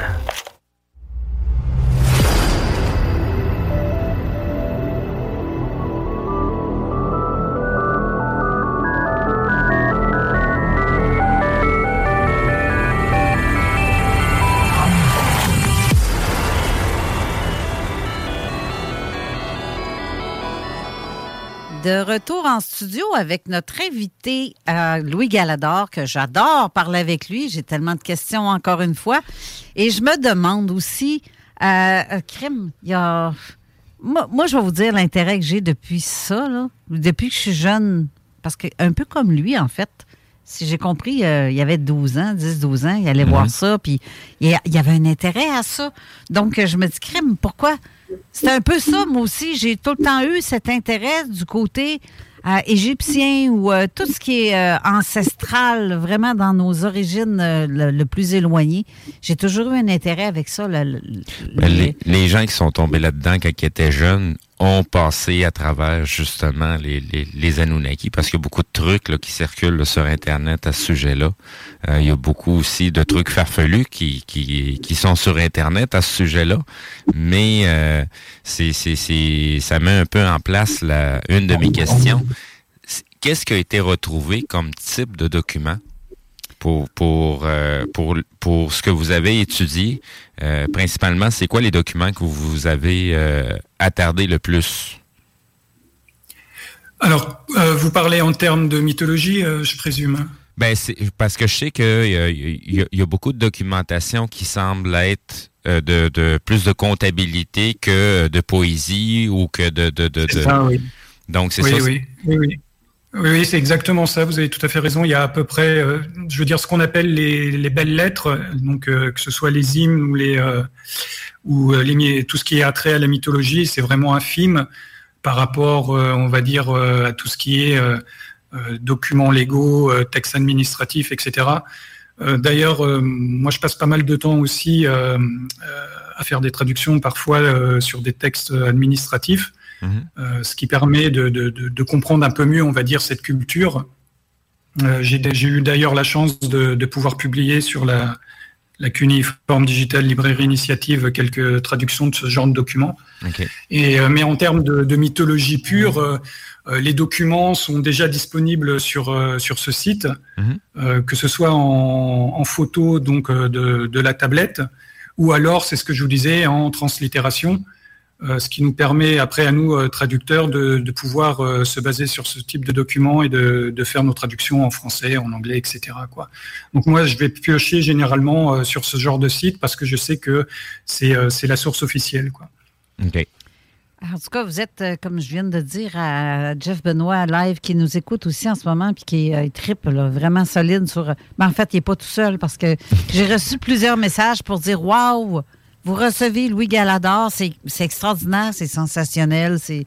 Mon Dieu, c'est un vrai petit bijou. Savez-vous quoi en plus? C'est que quand j'ai, euh, j'avais été sur YouTube et euh, sur euh, suite à une vidéo que j'ai vue, je vois apparaître comme par enchantement une vidéo dans laquelle vous apparaissez. Puis j'ai fait Hein? Oh, attends peu là. Faut que j'écoute ça. Là, je, mon Dieu, ça y est ça y est, je, viens de trouver le jackpot. Mais la, voix, on la reconnaît assez vite. Là. Pour les gens qui sont habitués à écouter des documentaires, il y a des extraits qui ont été repris. C'est Louis Galador qu'on entend. c'est ça, ça, qui est trippant. Moi, c'est pour ça que j'adore mon travail parce que ça me permet de rencontrer des gens que ça fait longtemps que j'entends parler, mais qu'on ne sait pas c'est qui. Puis là, j'ai l'opportunité aujourd'hui de vous parler personnellement. Ben c'est ça. C'est ben, tout un honneur. C'est l'honneur est pour nous de vous entendre et de vous faire connaître aux Canadiens parce qu'en fait, ben, l'émission est écoutée partout là, à travers le monde là, parce que vive Internet en fait, parce que euh, on n'est pas seulement qu'une radio locale, mais tout le monde nous écoute puis euh, c'est ça qui est merveilleux. Oui. Euh, mais les gens vont enfin connaître qui est Louis, Louis Galador et dans quoi qu'on s'est embarqué quand on était pas là. c'est quand même des trucs qui sont complexes, euh, surtout d'apprendre et de comprendre. Et c'est un peu la, mise en situation qu'on a dans cette culture-là versus la nôtre. Surtout si c'est une culture à laquelle euh, soit c'est par les documents n'ont pas survécu ou parce qu'ils mettaient plus une emphase sur le, côté des documents légaux. Euh, nous, on a aussi un système de société qui fonctionne avec beaucoup de documentation légale versus l'un et l'autre. Est-ce que euh, finalement, on a eu un, bel, exemple de, système qu'on a repris? Bah, disons que tout ce qui, on se rend compte que ces sociétés-là avaient déjà euh, mis les bases, on va dire, de, ce que nous avons aujourd'hui en termes de jugement, de, comptabilité, euh, même ne serait-ce qu'en termes de religion, on, retrouve beaucoup de. On voit bien que on vient de là finalement, quoi. On vient de, cette Mésopotamie euh, qui qui a posé les bases avec. je dis, je parle de la Mésopotamie, mais il faut aussi parler aussi de l'Égypte, mhm. qui sont plus ou moins de, de la même époque. Donc oui, on retrouve, on retrouve beaucoup de, points communs avec nos sociétés modernes. Euh, si vous allez faire un tour sur ma page Facebook, vous verrez que de temps en temps, je publie aussi des, documents administratifs, euh, notamment euh, des, comptes rendus de jugement. ça peut être aussi des, remboursements de dettes, des ventes d'esclaves. Mhm. et tout ça, vous vous rendrez compte qu'à chaque fois, c'est c'est fait, c'est enregistré. Il y a des témoins qui sont là pour pour confirmer. Euh, il y a des commissaires qui sont là pour pour mettre le, sceau, mhm. qui attestent que le document est officiel. Donc, on retrouve beaucoup de choses. Oui. Wow. La question que je vous ai posée un petit peu avant la pause, Steve lève la main pour dire Ah, ah on, on pense pareil. je veux voir, c'est quoi l'apparence qu'avaient les Anunnaki selon les Sumériens? Eh bien, ils étaient anthropomorphes, tout simplement. Ils nous ressemblaient. Parce qu'on pourquoi? En plus, grand apparemment. Donc d'après ce que j'ai pu j'ai pu lire, c'est-à-dire qu'on leur donne toujours des des adjectifs comme grand, immense, etc. Bon, on suppose qu'ils devaient être légèrement plus haut que, que nous. Un géant mais, ou 7 pieds, j'imagine. Ben, ben, c'est vrai qu'il y a ben, Je sais pas. Il n'y a, a, pas de, il y a pas, on va dire, de, de, texte officiel qui vous donne la taille exacte de, de ces personnages. Mais c'est vrai que généralement, on les présente toujours comme euh, euh, grand Enki ou euh, immense, bah, immense Enlil, etc. Si je si je me trompe pas, je sais pas si c'est Enki ou c'est Enlil qu'on voit dans une des tablettes représentées, puis il y a un lion sous le bras là, comme ça serait un petit minou là. Ah oui, je vois ce que vous voulez dire. C'est euh, oui, on le trouve. Euh, vous faites allusion à une, euh, une représentation probablement de, de, Gilgamesh. Ah ok, oui, oui, oui, oui, effectivement. c'est celle qui a au musée du Louvre, je crois, si je dis pas de bêtises. Exact, exact. même, même pour Gilgamesh, il est représenté quand même assez grand là. Et, oui, oui, parce que de, étant, étant une un demi-dieu, on va dire. Mhm. Euh, donc euh, oui, il était représenté. on imagine qu'il était euh, beaucoup plus grand. D'ailleurs, dans, si je dis pas de bêtises, dans une version sumérienne d'un de ces mythes, je ne me rappelle plus lequel, mais on parle de, la hache qu'il portait. Mhm. Et la hache en question a des dimensions assez exceptionnelles, quoi. en termes de poids et de grandeur. Donc oui, on en déduit qu'ils étaient plus, plus, plus hauts que nous, quoi, du moins. Plus haut et plus fort. Parce qu'on voit euh, des dessins justement d'hommes, corps d'hommes avec une tête d'aigle ou une tête d'animal quelconque. Pourquoi, pourquoi il y avait ça? Alors ça, ce sont des, euh, ce sont d'autres divinités. Euh, vous avez par exemple les, ce qu'on appelait les, les Apkalou, mhm. qui étaient des, demi-dieux créés par Enki pour donner la civilisation à l'humanité. Donc euh, ces êtres, ils étaient apparemment mi-homme, mi-poisson au départ. Hein. ils sortaient tout droit de la mer euh, Érythrée et ils étaient euh, sortis donc pour, apporter à l'humanité la science, les arts, les techniques. Et il faut savoir que les six premiers Akkalou étaient donc venus comme conseillers, on va dire, au roi anti. Et puis après, au fur et à mesure, donc après le déluge, euh, ils ont commencé à disparaître progressivement de, on va dire, de, l'histoire de, Sumer. Euh, et donc, oui, vous avez aussi des, génies ailés euh, qui apparaissent avec des ailes ou des têtes d'aigle, etc. Donc, si vous voulez, au fil des, années, au fil des, millénaires, ces entités-là ont, évolué avec la culture babylonienne ou assyrienne. Parce, parce qu'il y a quand même des représentations qui reviennent, mettons, euh, dans, euh, du côté de l'Égypte, euh, ou même du côté des, des, des de l'Inde, où il y aurait des représentations animales de certains dieux. c'est peut-être pas au niveau de la couleur de peau, parce qu'on n'a pas vraiment de dessin avec des couleurs du côté babylonien ou, ou sumérien, mais euh, on, ça donne, je sais pas qu'est-ce que vous en pensez, ça donne l'impression que ces mêmes dieux qu'on représente euh, sumériens se sont un petit peu promenés un petit peu partout sur la planète. Parce qu'il j'ai comme l'impression qu'il y a quelques-uns quelques-uns qui portent plusieurs noms dépendamment de la culture, mais on fait référence aux mêmes dieux. Euh, ah oui, alors là, vous faites, là, vous croisez en fin de compte plusieurs, oui, civilisations entre elles. Hein. on est d'accord. Moi, je vais, en tant que spécialiste, moi, je me base uniquement en Mésopotamie et, mhm. et je peux vous dire que c'est vrai qu'il y a eu des, euh, des influences euh, donc d'un peuple à un autre dans cette zone géographique, ce qui est logique parce que bon, bah, ils étaient là. Euh, vous avez aussi dans le, le, sud de la Turquie avec les Hittites, on retrouve donc certaines divinités comme la, la divinité Inanna.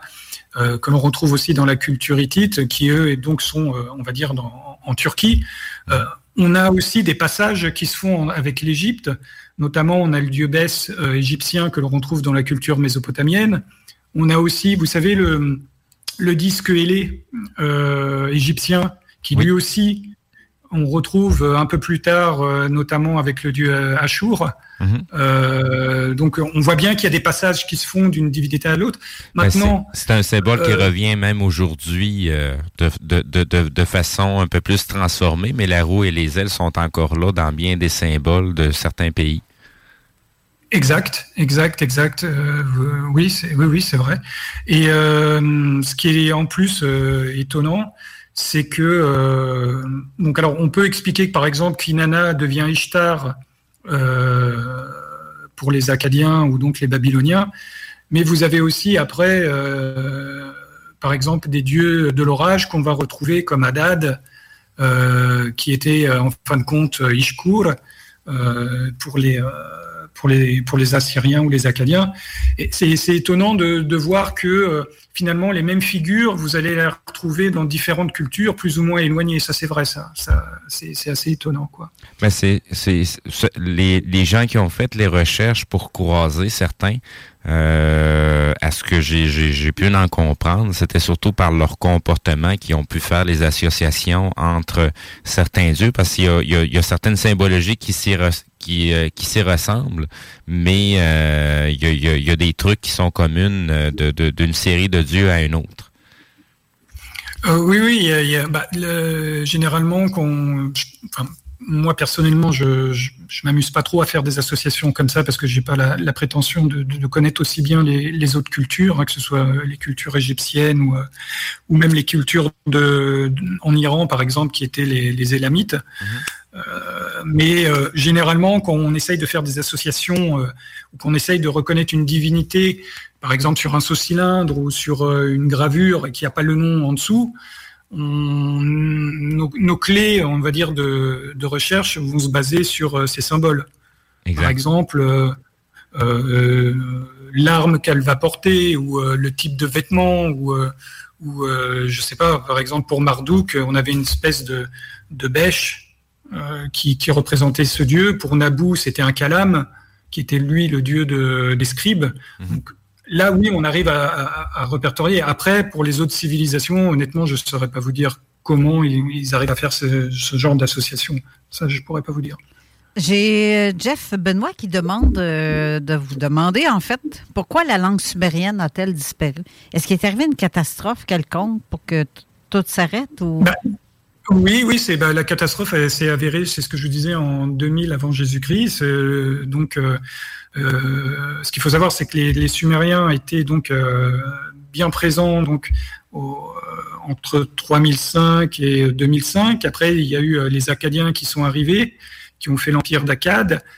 l'empire d'Akkad s'est écroulé et donc il y a eu le renouveau sumérien qui a duré à peu près 100 ans et qui s'est lui aussi a disparu donc vers euh, vers 2000, euh, moins 2000 avant Jésus-Christ, euh, suite au coup notamment des des peuplades des montagnes du Zagros qui sont descendus avec notamment les Élamites pour, mettre à plat, on va dire, la culture sumérienne. Et puis, bah, petit à petit, bah, ils se sont fait absorber par, les langues sémitiques et puis ils ont été absorbés et ils ont disparu comme ça je dirais pas du jour au lendemain, mais ça, a dû se faire progressivement. Mais c'est vrai que la langue sumérienne est, morte dans ces eaux-là, quoi. Parce que il y a, j'aimerais ça aussi savoir. Là, la question va être assez, assez bizarre, va sembler bizarre, mais est-ce que le lien entre les Anunnaki et les extraterrestres, pour vous, c'est quoi? Bah, les, alors les, les Anuna, ce qu'il faut savoir, c'est que déjà le terme Anuna, ça veut dire euh, semence princière ou progéniture princière.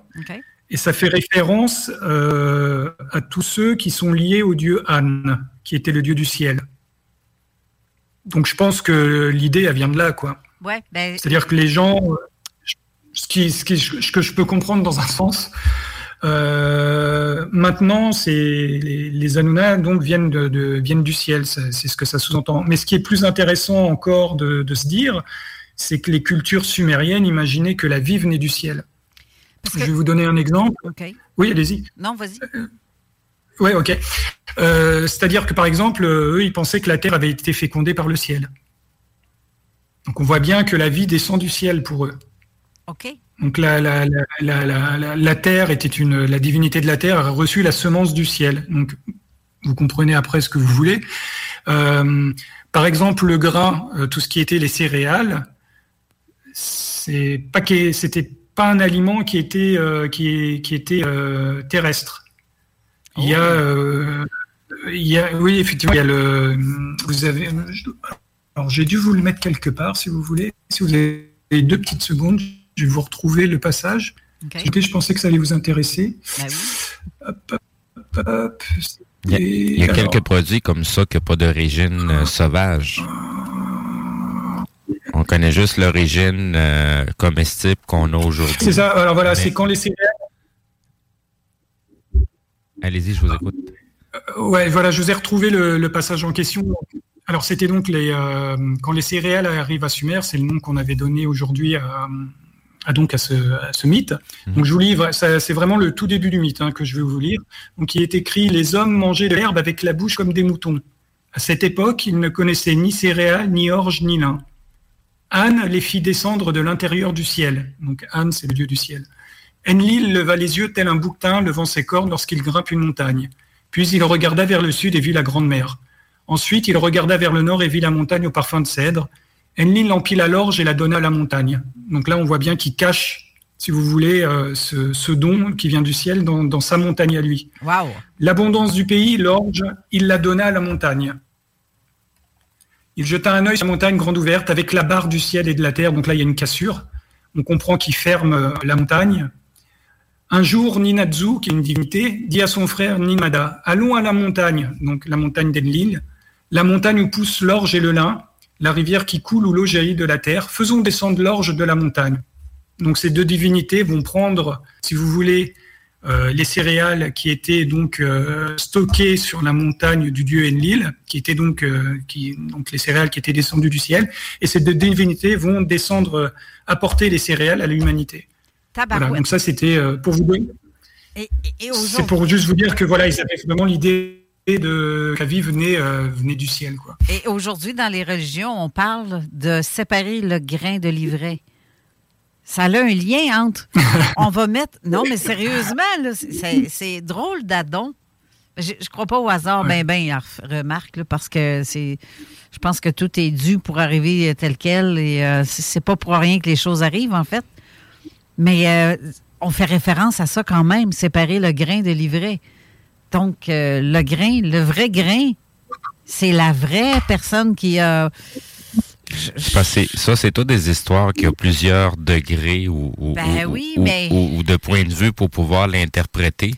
Euh, parce que j'ai, moi, avec avec le temps de, de, de, de recherche, euh, autant écouter euh, M. Galador, on, on, on finit par comprendre que ces gens-là étaient assez intelligents pour nous livrer de l'information mais qui pouvait être interprété de plusieurs façons, puis de toutes les façons était quand même encore vrai. Je ne sais pas si vous comprenez qu'est-ce que je veux dire. Là. Euh, dépendamment du niveau de conscience de la personne, on pouvait comprendre différents trucs, mais on, lisait encore la même phrase. Oui, oui, il y a différents niveaux de lecture, comme dans l'Ancien Testament ou la Bible. Oui, oui, c'est le même principe. C'est parce que euh, je fais aussi référence, Steve, à ce que tu viens de me dire là. là et euh, tu parlais d'une autre personne, un personnage connu, que tu disais qu'il y a des trucs. Zachary Zetchin. Oui, il y a des erreurs dans. dans oui, dans, dans ses traductions, euh, parce que c'est. Zachary Zetchin a, a, été un personnage qui a été plus publicisé. Euh, mais il y a, y, y a, des traductions qui ont été faites, mais il y a certaines traductions qui ont été erronées. La mise en phase sur le, le, le côté extraterrestre a beaucoup été mis là-dessus.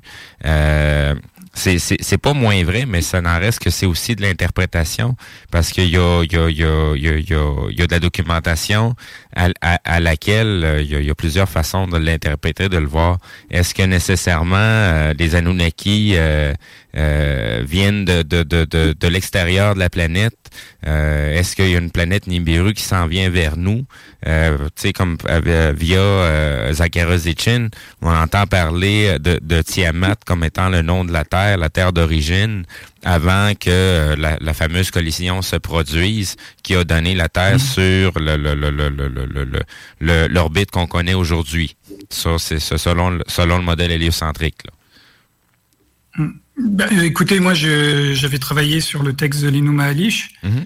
euh, donc dans, dans- dans sa traduction. Mais euh, je vais être franc avec vous. euh, j'ai connu Sitchin quand j'avais 11-12 ans. Euh, parce que bah, dans, dans la, dans, c'était les seuls euh, livres qu'on avait à la bibliothèque du coin euh, Ouais, c'est ça. qui parlaient justement de ces, de ces mythes-là.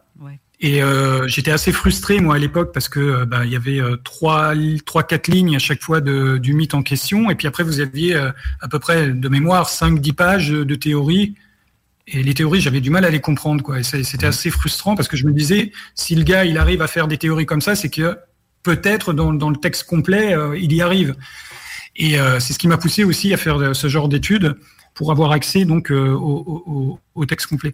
Maintenant, les, les théories de Sitchin, je vais être franc avec vous, j'ai du mal à, à adhérer parce que Ben, il y en a je- prendre et à en a voir- laisser.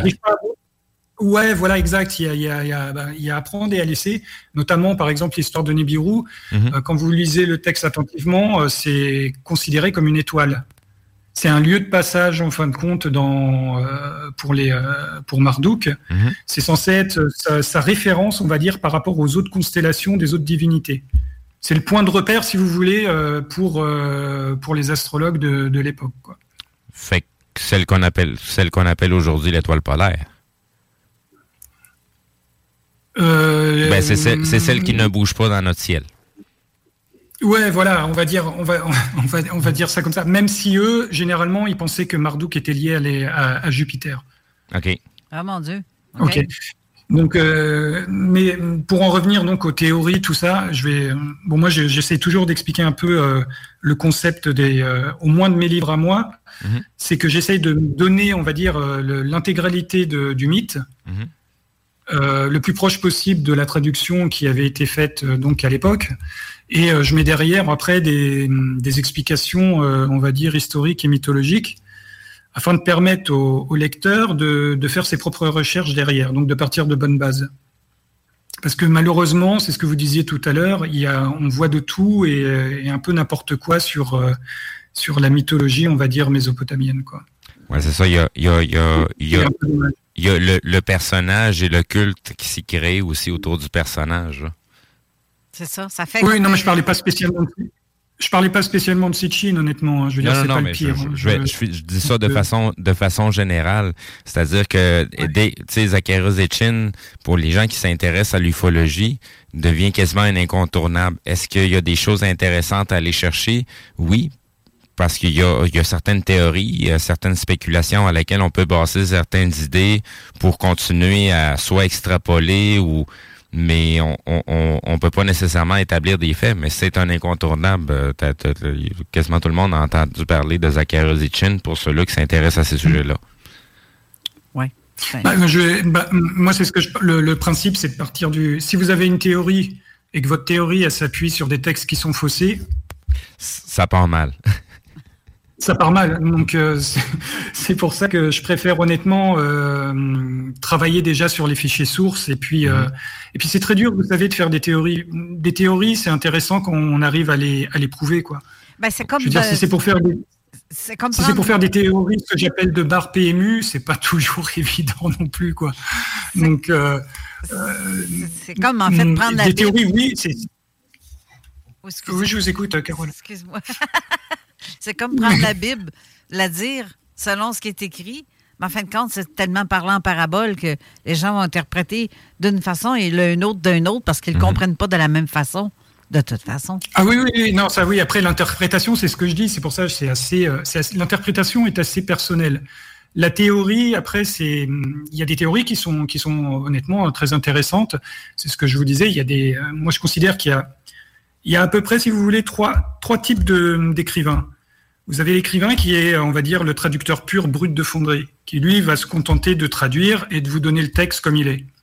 Ensuite, vous avez les écrivains qui, eux, vont croiser les données et faire donc, on va dire, des, euh, ce que vous appelez des théories, etc., ou qui vont essayer de, de faire avancer en, la chose. Quoi. Je veux dire, voilà le problème. Donc, dans cette catégorie-là, il y a des gens très sérieux. Et puis de l'autre côté, vous avez des gens qui sont un peu moins sérieux, qui vont essayer de vendre un peu euh, leur business, quoi.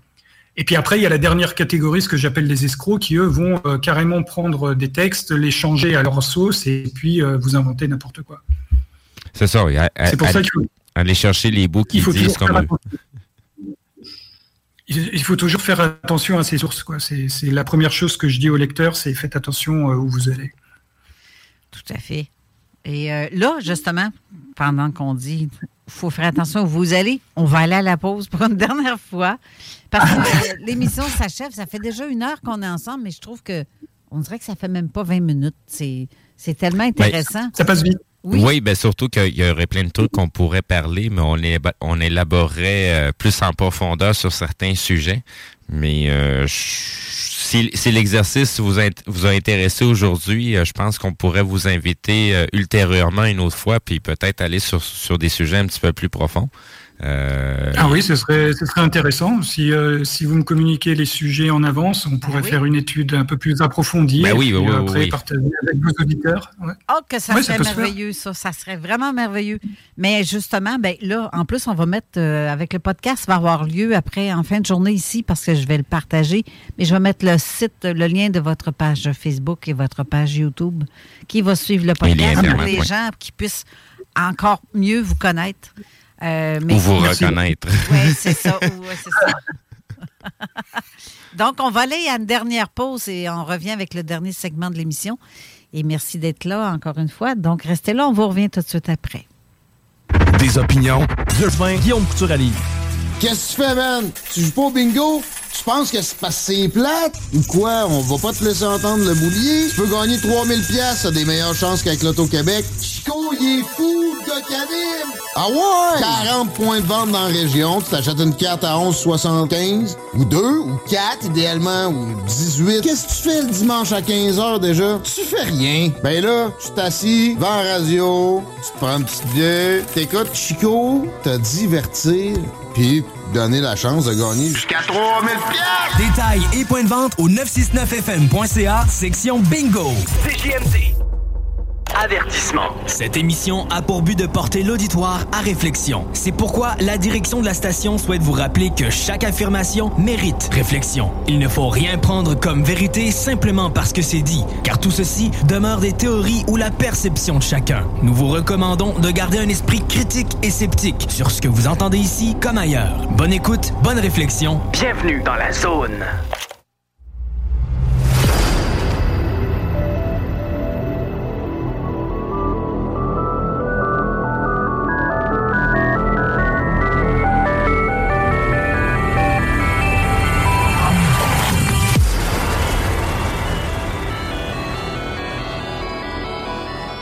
De retour en studio avec notre invité Louis Galador, euh, que j'adore en fait. On adore euh, discuter avec toi parce que c'est fort intéressant. Et euh, là, j'ai une question qui n'a pas rapport, mais que j'ai vu passer ça quelque part dans les écrits. Il est question d'une pierre qu'on nomme la lazuli. C'est quoi le lien? Quel est le lien avec les pierres, même à cette époque-là? Parce que c'était une pierre royale quasiment, là. Oui, c'est ça, la lapis lazuli. C'était des. Bah, ce qu'il faut savoir, c'est que Sumer était assez pauvre en, or, en lapis lazuli, etc. Et donc, généralement, ils importaient euh, toutes ces matières premières de, l'extérieur et ils s'en servaient euh, pour, pour construire leur, palais ou, euh, les temples, temples des dieux. Et d'ailleurs, c'est assez intéressant parce qu'il y, y, a un hymne qui s'appelle Enki et l'ordre du monde où euh, le dieu Enlil demande à Enki justement d'organiser le monde autour de, Sumer. Et euh, la préoccupation d'Enki, c'est euh, justement de faire parvenir de différents pays, on va dire le bois de cèdre, le lapis lazuli, l'or, etc., dans, la ville de Sumer, enfin dans, la région de Sumer. Donc c'était quelque chose qui leur tenait, qui leur tenait à cœur. OK, parce que c'est pas parce que cette pierre-là avait une puissance euh, en particulière en rapport avec... Euh, c'est en relation aussi avec euh, le, côté peinture. Obtenir du bleu, c'est à peu près impossible. C'est une couleur qui qui, qui peut pas se reproduire. Donc, d'avoir des pierres bleues, c'est comme les gens qui ont les yeux bleus. Oui, oui, puis il faut... oui, puis il faut imaginer l'effet que ça faisait d'avoir un, immense mur. Si vous, si vous avez, vous avez une maquette, je crois, de, de la porte d'Ishtar de, de, Babylone qui représentait justement avec euh, ces plaques, cette couleur bleue, mhm. euh, ça devait faire un, effet assez, euh, assez impressionnant vu de l'extérieur quand vous rentrez dans la ville. Il y avait vraiment un côté assez magique. Ishtar, ça sonne tellement Ashtar. Moi, quand j'ai entendu ça, ce premier nom-là, première fois que j'ai entendu, vous savez c'est qui Ashtar, je présume? Si on regarde de côté euh, extraterrestre ou d'être galactique, il est question d'un être qui s'appellerait Ashtar ou d'un un groupe d'extraterrestres qui est sous le nom de Ashtar euh, Command ou quelque chose comme ça. Je ne sais pas si vous avez déjà entendu parler de ça. Euh, moi, non, moi, non.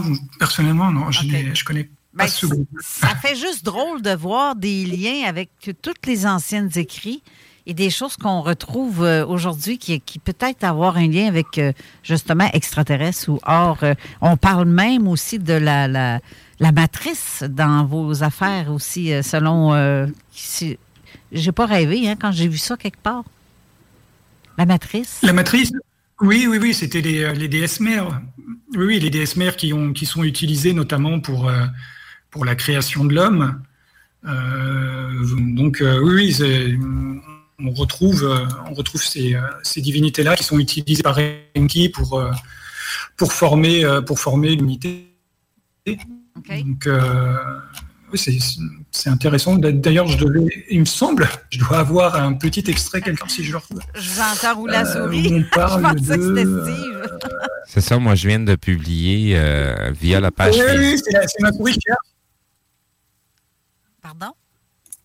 qui Pardon? Oui, c'est ah, s'assurer qu'on entendait. OK, je pensais que c'était Non, c'est ça, je pensais que c'était la mienne. non, ben, parce que moi, j'en ai profité pour aller publier un lien euh, via Wikipédia pour que les gens puissent voir de quoi qu'on parle quand on parle de la porte d'Ishtar, euh, qui est toute bleue.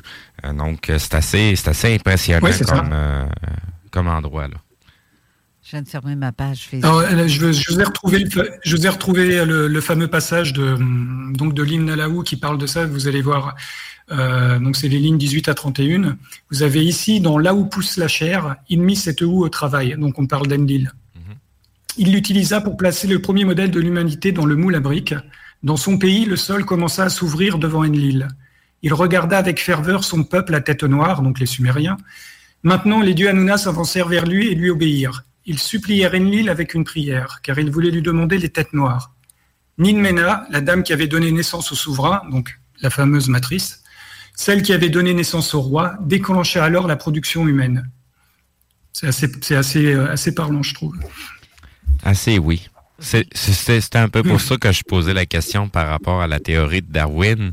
Si on, on a des écrits que je, j'ai bien de la misère à remettre ça en question comme ne faisant pas partie de l'histoire de l'humanité.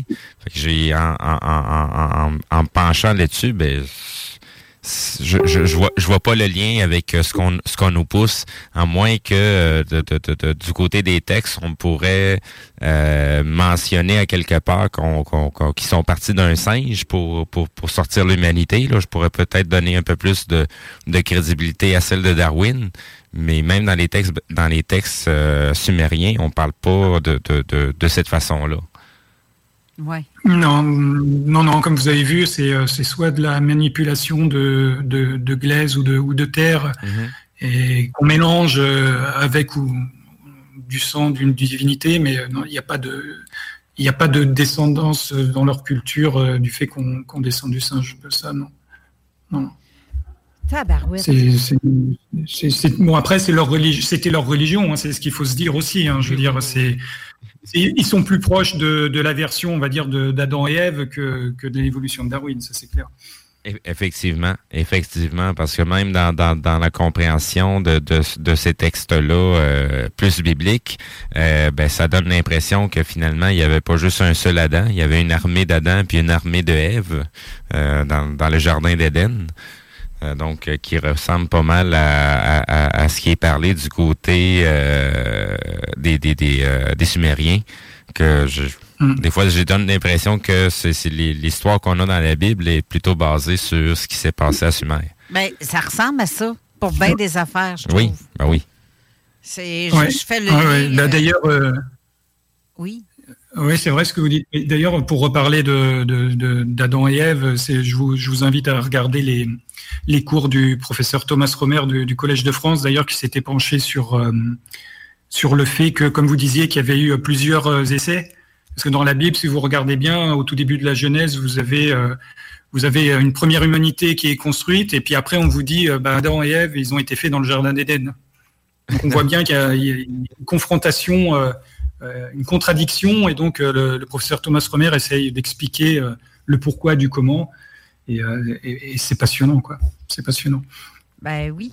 Parce que là, quoi qu'on sait plus qui écouter, comment écouter. Comme il faut vraiment faire nos propres recherches, comme on dit dans la plupart des. Ça, ça, ça s'applique là aussi, mais c'est pas tout le monde qui a la possibilité de suivre des cours comme vous avez fait. C'est long, là.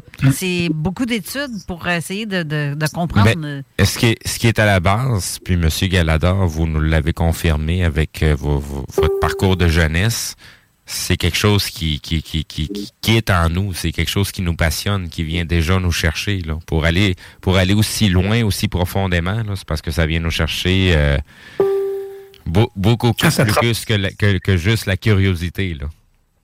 Oui, ça, ça travaille, c'est clair. ça nous travaille. Donc, euh, oui, oui, non, c'est vrai que ça vient de loin, quoi. C'est c'est une curiosité euh, qu'il faut assouvir et c'est de la recherche. Et puis finalement, plus vous recherchez, plus vous avez des questions et plus vous voulez rechercher encore.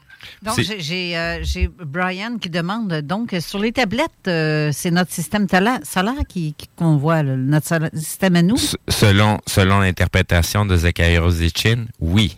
Mais selon ce qu'on voit sur la tablette, par contre. Ça veut pas dire que c'est ça nécessairement. Ça, c'est, quand même une question que- qu'on peut vous poser, M. Galador. Dans, dans les, les, les, euh, dans les tablettes sumériennes, on voit une représentation, selon ce que Zacharias Zichin était la, la représentation du système solaire. Mais qu'est-ce que c'est réellement? Je sais pas si vous savez de quelle tablette je parle. Euh, euh, peut- peut-être vaguement, je, je- euh, c'est peut-être plutôt euh, beaucoup plus tardif. Euh, Ça doit pas être sumérien. Je pense pas que ce soit sumérien. Non, je ben, pense plutôt que c'est euh, peut-être babylonien ou quelque chose comme ça. Non, c'est pas, un soleil représenté avec des points? Potentiellement, parce que du côté Zacharias Zichin, il mentionnait que euh, comme si les Anunnaki avaient décrit euh, leur arrivée dans notre système solaire en décrivant les planètes, en, en- en commençant par euh, Pluton, la dernière planète, jusqu'à s'en venir jusqu'au Soleil. Ça, c'est l'interprétation qui a été faite. Euh, mais est-ce que c'est c'est réel versus cette tablette-là, qui est une représentation graphique, mais qu'on n'a pas vraiment d'explication sur que représente vraiment ce dessin-là? Il aurait, il aurait fallu que je vois le. Je, je dis, j'avais euh, lu, euh, le, la, il me semble que c'est la douzième planète de Sitchin, j'avais 11-12 ans, je crois. Je me rappelle vaguement de, de certains passages, mais euh, le, le, le saut, c'est que c'est un saut, je présume. Ça doit être un saut cylindre de ce que vous parlez. Ou- Euh, oui, on voit, on voit normalement, euh, je me rappelle pas si c'est Enki ou Enlil, juste à sa droite, on voit un amas d'étoiles avec un, avec un- pas un encerclement, mais c'est, comme si ça serait une étoile qui regroupe d'autres étoiles à l'intérieur. Donc, la, la, la, la- Mhm. la- la- le- l'interprétation qui était faite, c'était comme si c'était le système solaire où ce que eux autres étaient arrivés. Donc, euh, l'hypothèse était que c'était une civilisation qui venait en dehors de notre système solaire. Mhm, D'accord, oui, en partant donc d'un saut en sachant qu'il n'y aurait pas d'écriture. En sachant qu'il y aurait pas d'écriture en dessous, quoi. Donc c'est bien de l'interprétation. Euh, Exact. je peux faire une recherche.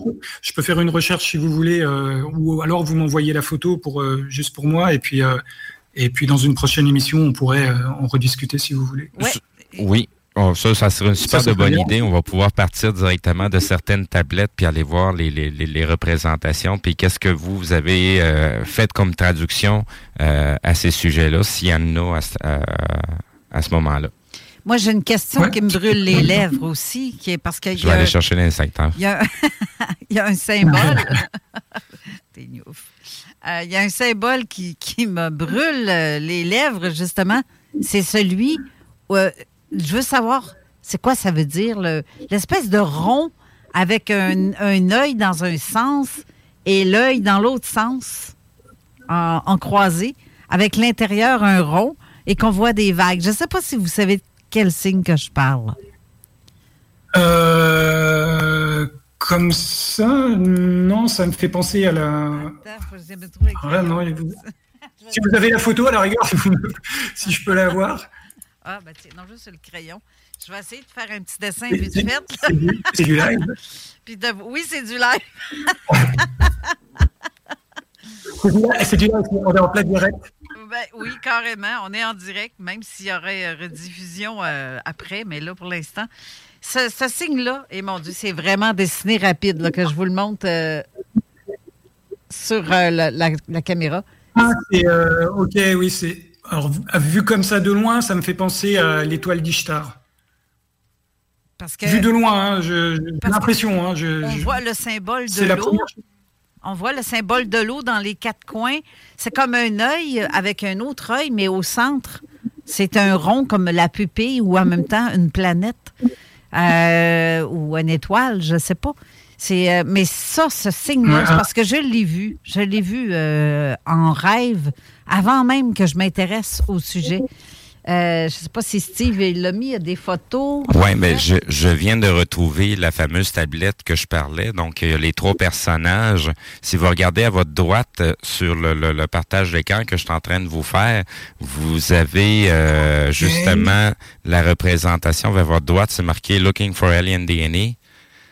Puis vous avez une représentation, une des tablettes. Donc, entre les deux personnages, vous avez une série d'étoiles avec un autre cercle au centre euh, qui est entouré par euh, comme une forme d'étoile aussi. C'est cette interprétation-là Ouais. qui a été faite comme étant notre système solaire. Est-ce que c'est bien le cas ou pas selon ce que vous avez... euh, Je vois le signe. Bah, tu- D'un d'un point de vue, euh, alors de représentation, euh, on va dire, de texte qui parle euh, Oui. euh, de planètes comme ça qui tournent euh, aussi précis, j'ai pas, pas pas souvenir d'avoir vu euh, quelque chose de sem- de semblable. Après, euh, c'est ce que je dis, je peux faire une recherche. Si je retrouve le numéro euh, de qui correspond, on va dire, à ce sous-cylindre, Mhm. qui vu comme il est, ça m'a l'air de. Oui, c'est ça. Il y a juste une partie qu'on voit dans, dans l'image. Je vais essayer de changer de, de, de, de partage puis aller chercher l'onglet où ce que j'ai vraiment juste le... le, le... Tu vois, j'ai vu le dessin que je viens de parler. Mhm. il, il était sur euh, le- la série d'images que tu as montré. OK. Euh, dans un carré plus brun, là, brun la tablette était plus brune. On voit quelqu'un assis et ce rond-là, euh, au-dessus, ben, en avant de lui. OK. euh, Là, c'est, j'ai, juste remis en plus grand celle que je parlais tout à l'heure.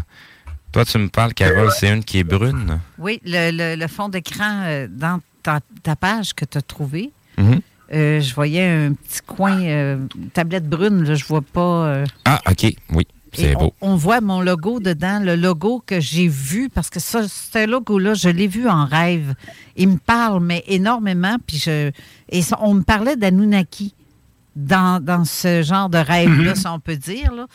Puis ça ça m'a comme. euh, ça m'a marqué, parce que je je ne sais pas trop ce que ça veut dire. C'est, je sais pas si tu l'as. l'as-tu mis, Yes, je vais, on- je vais rajouter ça. Oui, c'est ça. On voit le logo, là. euh, comme suspendu au-dessus de je sais pas quoi. Vous voyez? Ah, ok. ok. Exactement. Ok, ok, ok. Oui, oui, ça c'est le, c'est le logo du. euh, ok, c'est c'est Sam- c'est Shamash, le dieu du soleil. C'est c'est- c'est le symbole. Le dieu du soleil. Ok. Wow. Oui. Dieu de la, dieu de la justice aussi. Wow. Hey, ça, c'est un gros wow. Donc, euh, ça c'est euh, normalement, si je dis pas de bêtises, ça doit être sur un sur un kuduru de mémoire. Ces grosses pierres euh, qui étaient mises comme euh, borne frontière ou qui étaient censées raconter un événement important et ils enregistraient donc l'événement sur sur cette pierre. Oui, exactement. Dans le fond, euh, là, l'image, je suis allé la prendre, c'est une image qui vient du site Internet du British Museum. Euh, Ouais, c'est ça, de son oui. code tablette. Ah, il faut parler de ça la prochaine fois qu'on se parle. Ça, si vous voulez, c'est euh, c'est ce qu'on appelle le- c'est la représentation d'un disque solaire. Donc euh, euh, là, ce que vous êtes en train de me faire voir de, de mémoire, on est plutôt vers le, le deuxième millénaire avant notre ère. OK. Et euh, c'est euh, euh, ça représente donc bien le, le symbole du dieu Sh- Shamash. Et euh, oui, c'est celui-là donc qui a bien sur le coup de roue. ouais. Euh, Parce que même dans, la tablette qu'on est en train de, de- de regarder, on voit, on voit la taille du dieu et les trois autres personnages qui sont supposés d'être aussi des dieux. euh, Il y, a- il y a déjà une bonne différence de taille là, dans la représentation qui est faite. Euh, tout à fait. C'est Ouais. légèrement géant, Ouais, je dirais. là. C'est limite. C'est oui. ça. C'est géant. C'est parce que dans, dans, mon- dans le rêve que j'ai fait, je- j'ai vu cette- ce truc-là sous forme de médaillon et on m'a on m'a dit qu'il fallait protéger notre planète. C'est ce que ça me disait. Puis je- tabarouette, euh, t'as peu là. euh, je- moi, il y a des affaires qui me marquent, là, c'est fou, là, mais, mais ça me parlait en même temps. Et je n'avais jamais remarqué ce symbole-là nulle part avant. Oui, plus ou moins, Oui, mais oui. tu sais, indirectement. là, tu le vois, mais t'en fais pas de cas.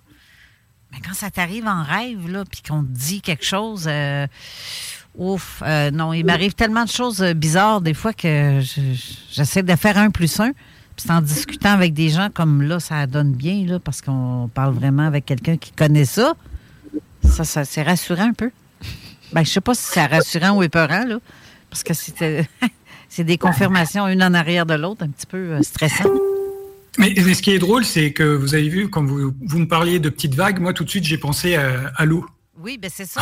En fin de compte- Et en fin de compte, ça n'a rien à voir avec l'eau, c'est censé représenter les, les rayons du soleil. quoi. Ouais, puis C'est fou, hein. Comme on parlait de tout à l'heure, l'interprétation qu'on peut avoir en écoutant, euh, par exemple, un discours sans voir l'image. euh, Parce que ça peut représenter énergie, donc les énergies solaires, et en même temps la vague, l'eau, parce que dans le langage sumérien, ça, voulait, ça faisait signe à de l'eau. Ah, c'est inté- c'est intéressant de voir le- les différences qu'on peut avoir justement d'interprétation pour la même image. Quoi. Ouais, par contre, moi, j'ai pas de connaissances. Vous, oui. C'est la grosse Ça différence. nous aide à nous réaiguiller un petit peu plus. Euh, oui, tout à fait. Hey, Colin, là, on est obligé de mettre fin à l'émission parce qu'on a l'émission de la zone insolite qui va commencer dans quelques instants. Et ça va être avec le, le groupe de Mufon, euh, Mufon Québec et Mufon France, euh, Éric Tessy. Et euh, en fait, ben, on va avoir, euh, voyons, Sainte. Chani- euh, Non, Chani- Janie, Janie Chariot, mais euh, non, c'est, je voulais dire Kevin Luango qui va être ici en studio pour parler d'un cas étrange. Donc, euh, mais euh, restez là pour l'émission. Mais d'ici là, merci beaucoup, euh, Louis Galador. J'ai adoré notre rencontre. J'ai adoré qu'on puisse discuter, échanger sur des sujets aussi impressionnants. Ça, c'est Oui. vraiment, vraiment, là. Vous êtes d'une rareté, un vrai petit bijou. Je suis très contente que vous soyez tombé euh, dans ma liste de priorités comme ça, par enchantement. C'est- c'est- Ouais, non, mais c'est- je vous remercie euh, pour l'invitation. Moi, je- j'ai pris vraiment euh, beaucoup de plaisir à être avec vous. Et puis, ben, c'est ce que je vous disais. Si euh, vous avez des questions ou que vous voulez traiter un thème euh, dans un futur, il n'y a, pas de problème. Ça, c'est une temps. évidence. Ben, ça va être plus que parfait. Colin, merci beaucoup d'avoir été là. Puis euh, je- à tous et aux auditeurs, si vous avez des questions, vous pouvez les laisser dans les commentaires sous le, le- le post de l'émission d'aujourd'hui. Et Louis, si tu as euh, quelques minutes à un moment donné, si, euh, si tu es capable d'aller répondre aux commentaires des gens qui ont posé des questions, ça serait très apprécié parce que je, je pense que les gens ont bien apprécié l'émission. Effectivement. Puis j'ai beaucoup de questions, mais j'ai pas le temps de toutes les lire. Puis je sais qu'il en rentre encore, comme tu peux entendre, le, le bing bing, c'est parce que j'ai des questions qui rentrent. là. mais je peux pas, je peux pas euh, répondre à tout le monde. Donc, euh, merci d'avoir été là. Je vous souhaite une Merci. bonne semaine à vous tous et toutes. Merci à tous les auditeurs. Restez là pour l'émission de la zone insolite dans quelques instants. Et merci, Louis, encore une fois. Je souhaite une bonne semaine et on se reparle. Merci. beaucoup. Merci. Bye. Au revoir. Au revoir. CJMD. Téléchargez notre appli. The biggest names in tennis are coming to Paris for the most anticipated Roland Garros in years. Tennis Channel Plus is your place to watch. Stream every court from your phone or smart TV live in HD. Experience three weeks of unparalleled tournament access as the world's top players in tennis face off against each other. Will the veteran champions continue their dominance, or will a fresh face emerge to challenge their legacy on the clay courts? Daily live coverage of this epic showdown begins Monday, May 20th. Don't miss a matchup. Stream it now with Tennis Channel Plus to be there when it happens. Planning for your next trip? Elevate your travel style with Quince. Quince has all the jet setting essentials you'll want for your next getaway, like European linen, premium luggage options, buttery soft Italian leather bags, and so much more. and is all priced at 50 to 80% less than similar brands. Plus, Quince only works with factories that use safe and ethical manufacturing practices. Pack your bags with high-quality essentials you'll be wearing for vacations to come with Quince. Go to quince.com slash pack for free shipping and 365-day returns.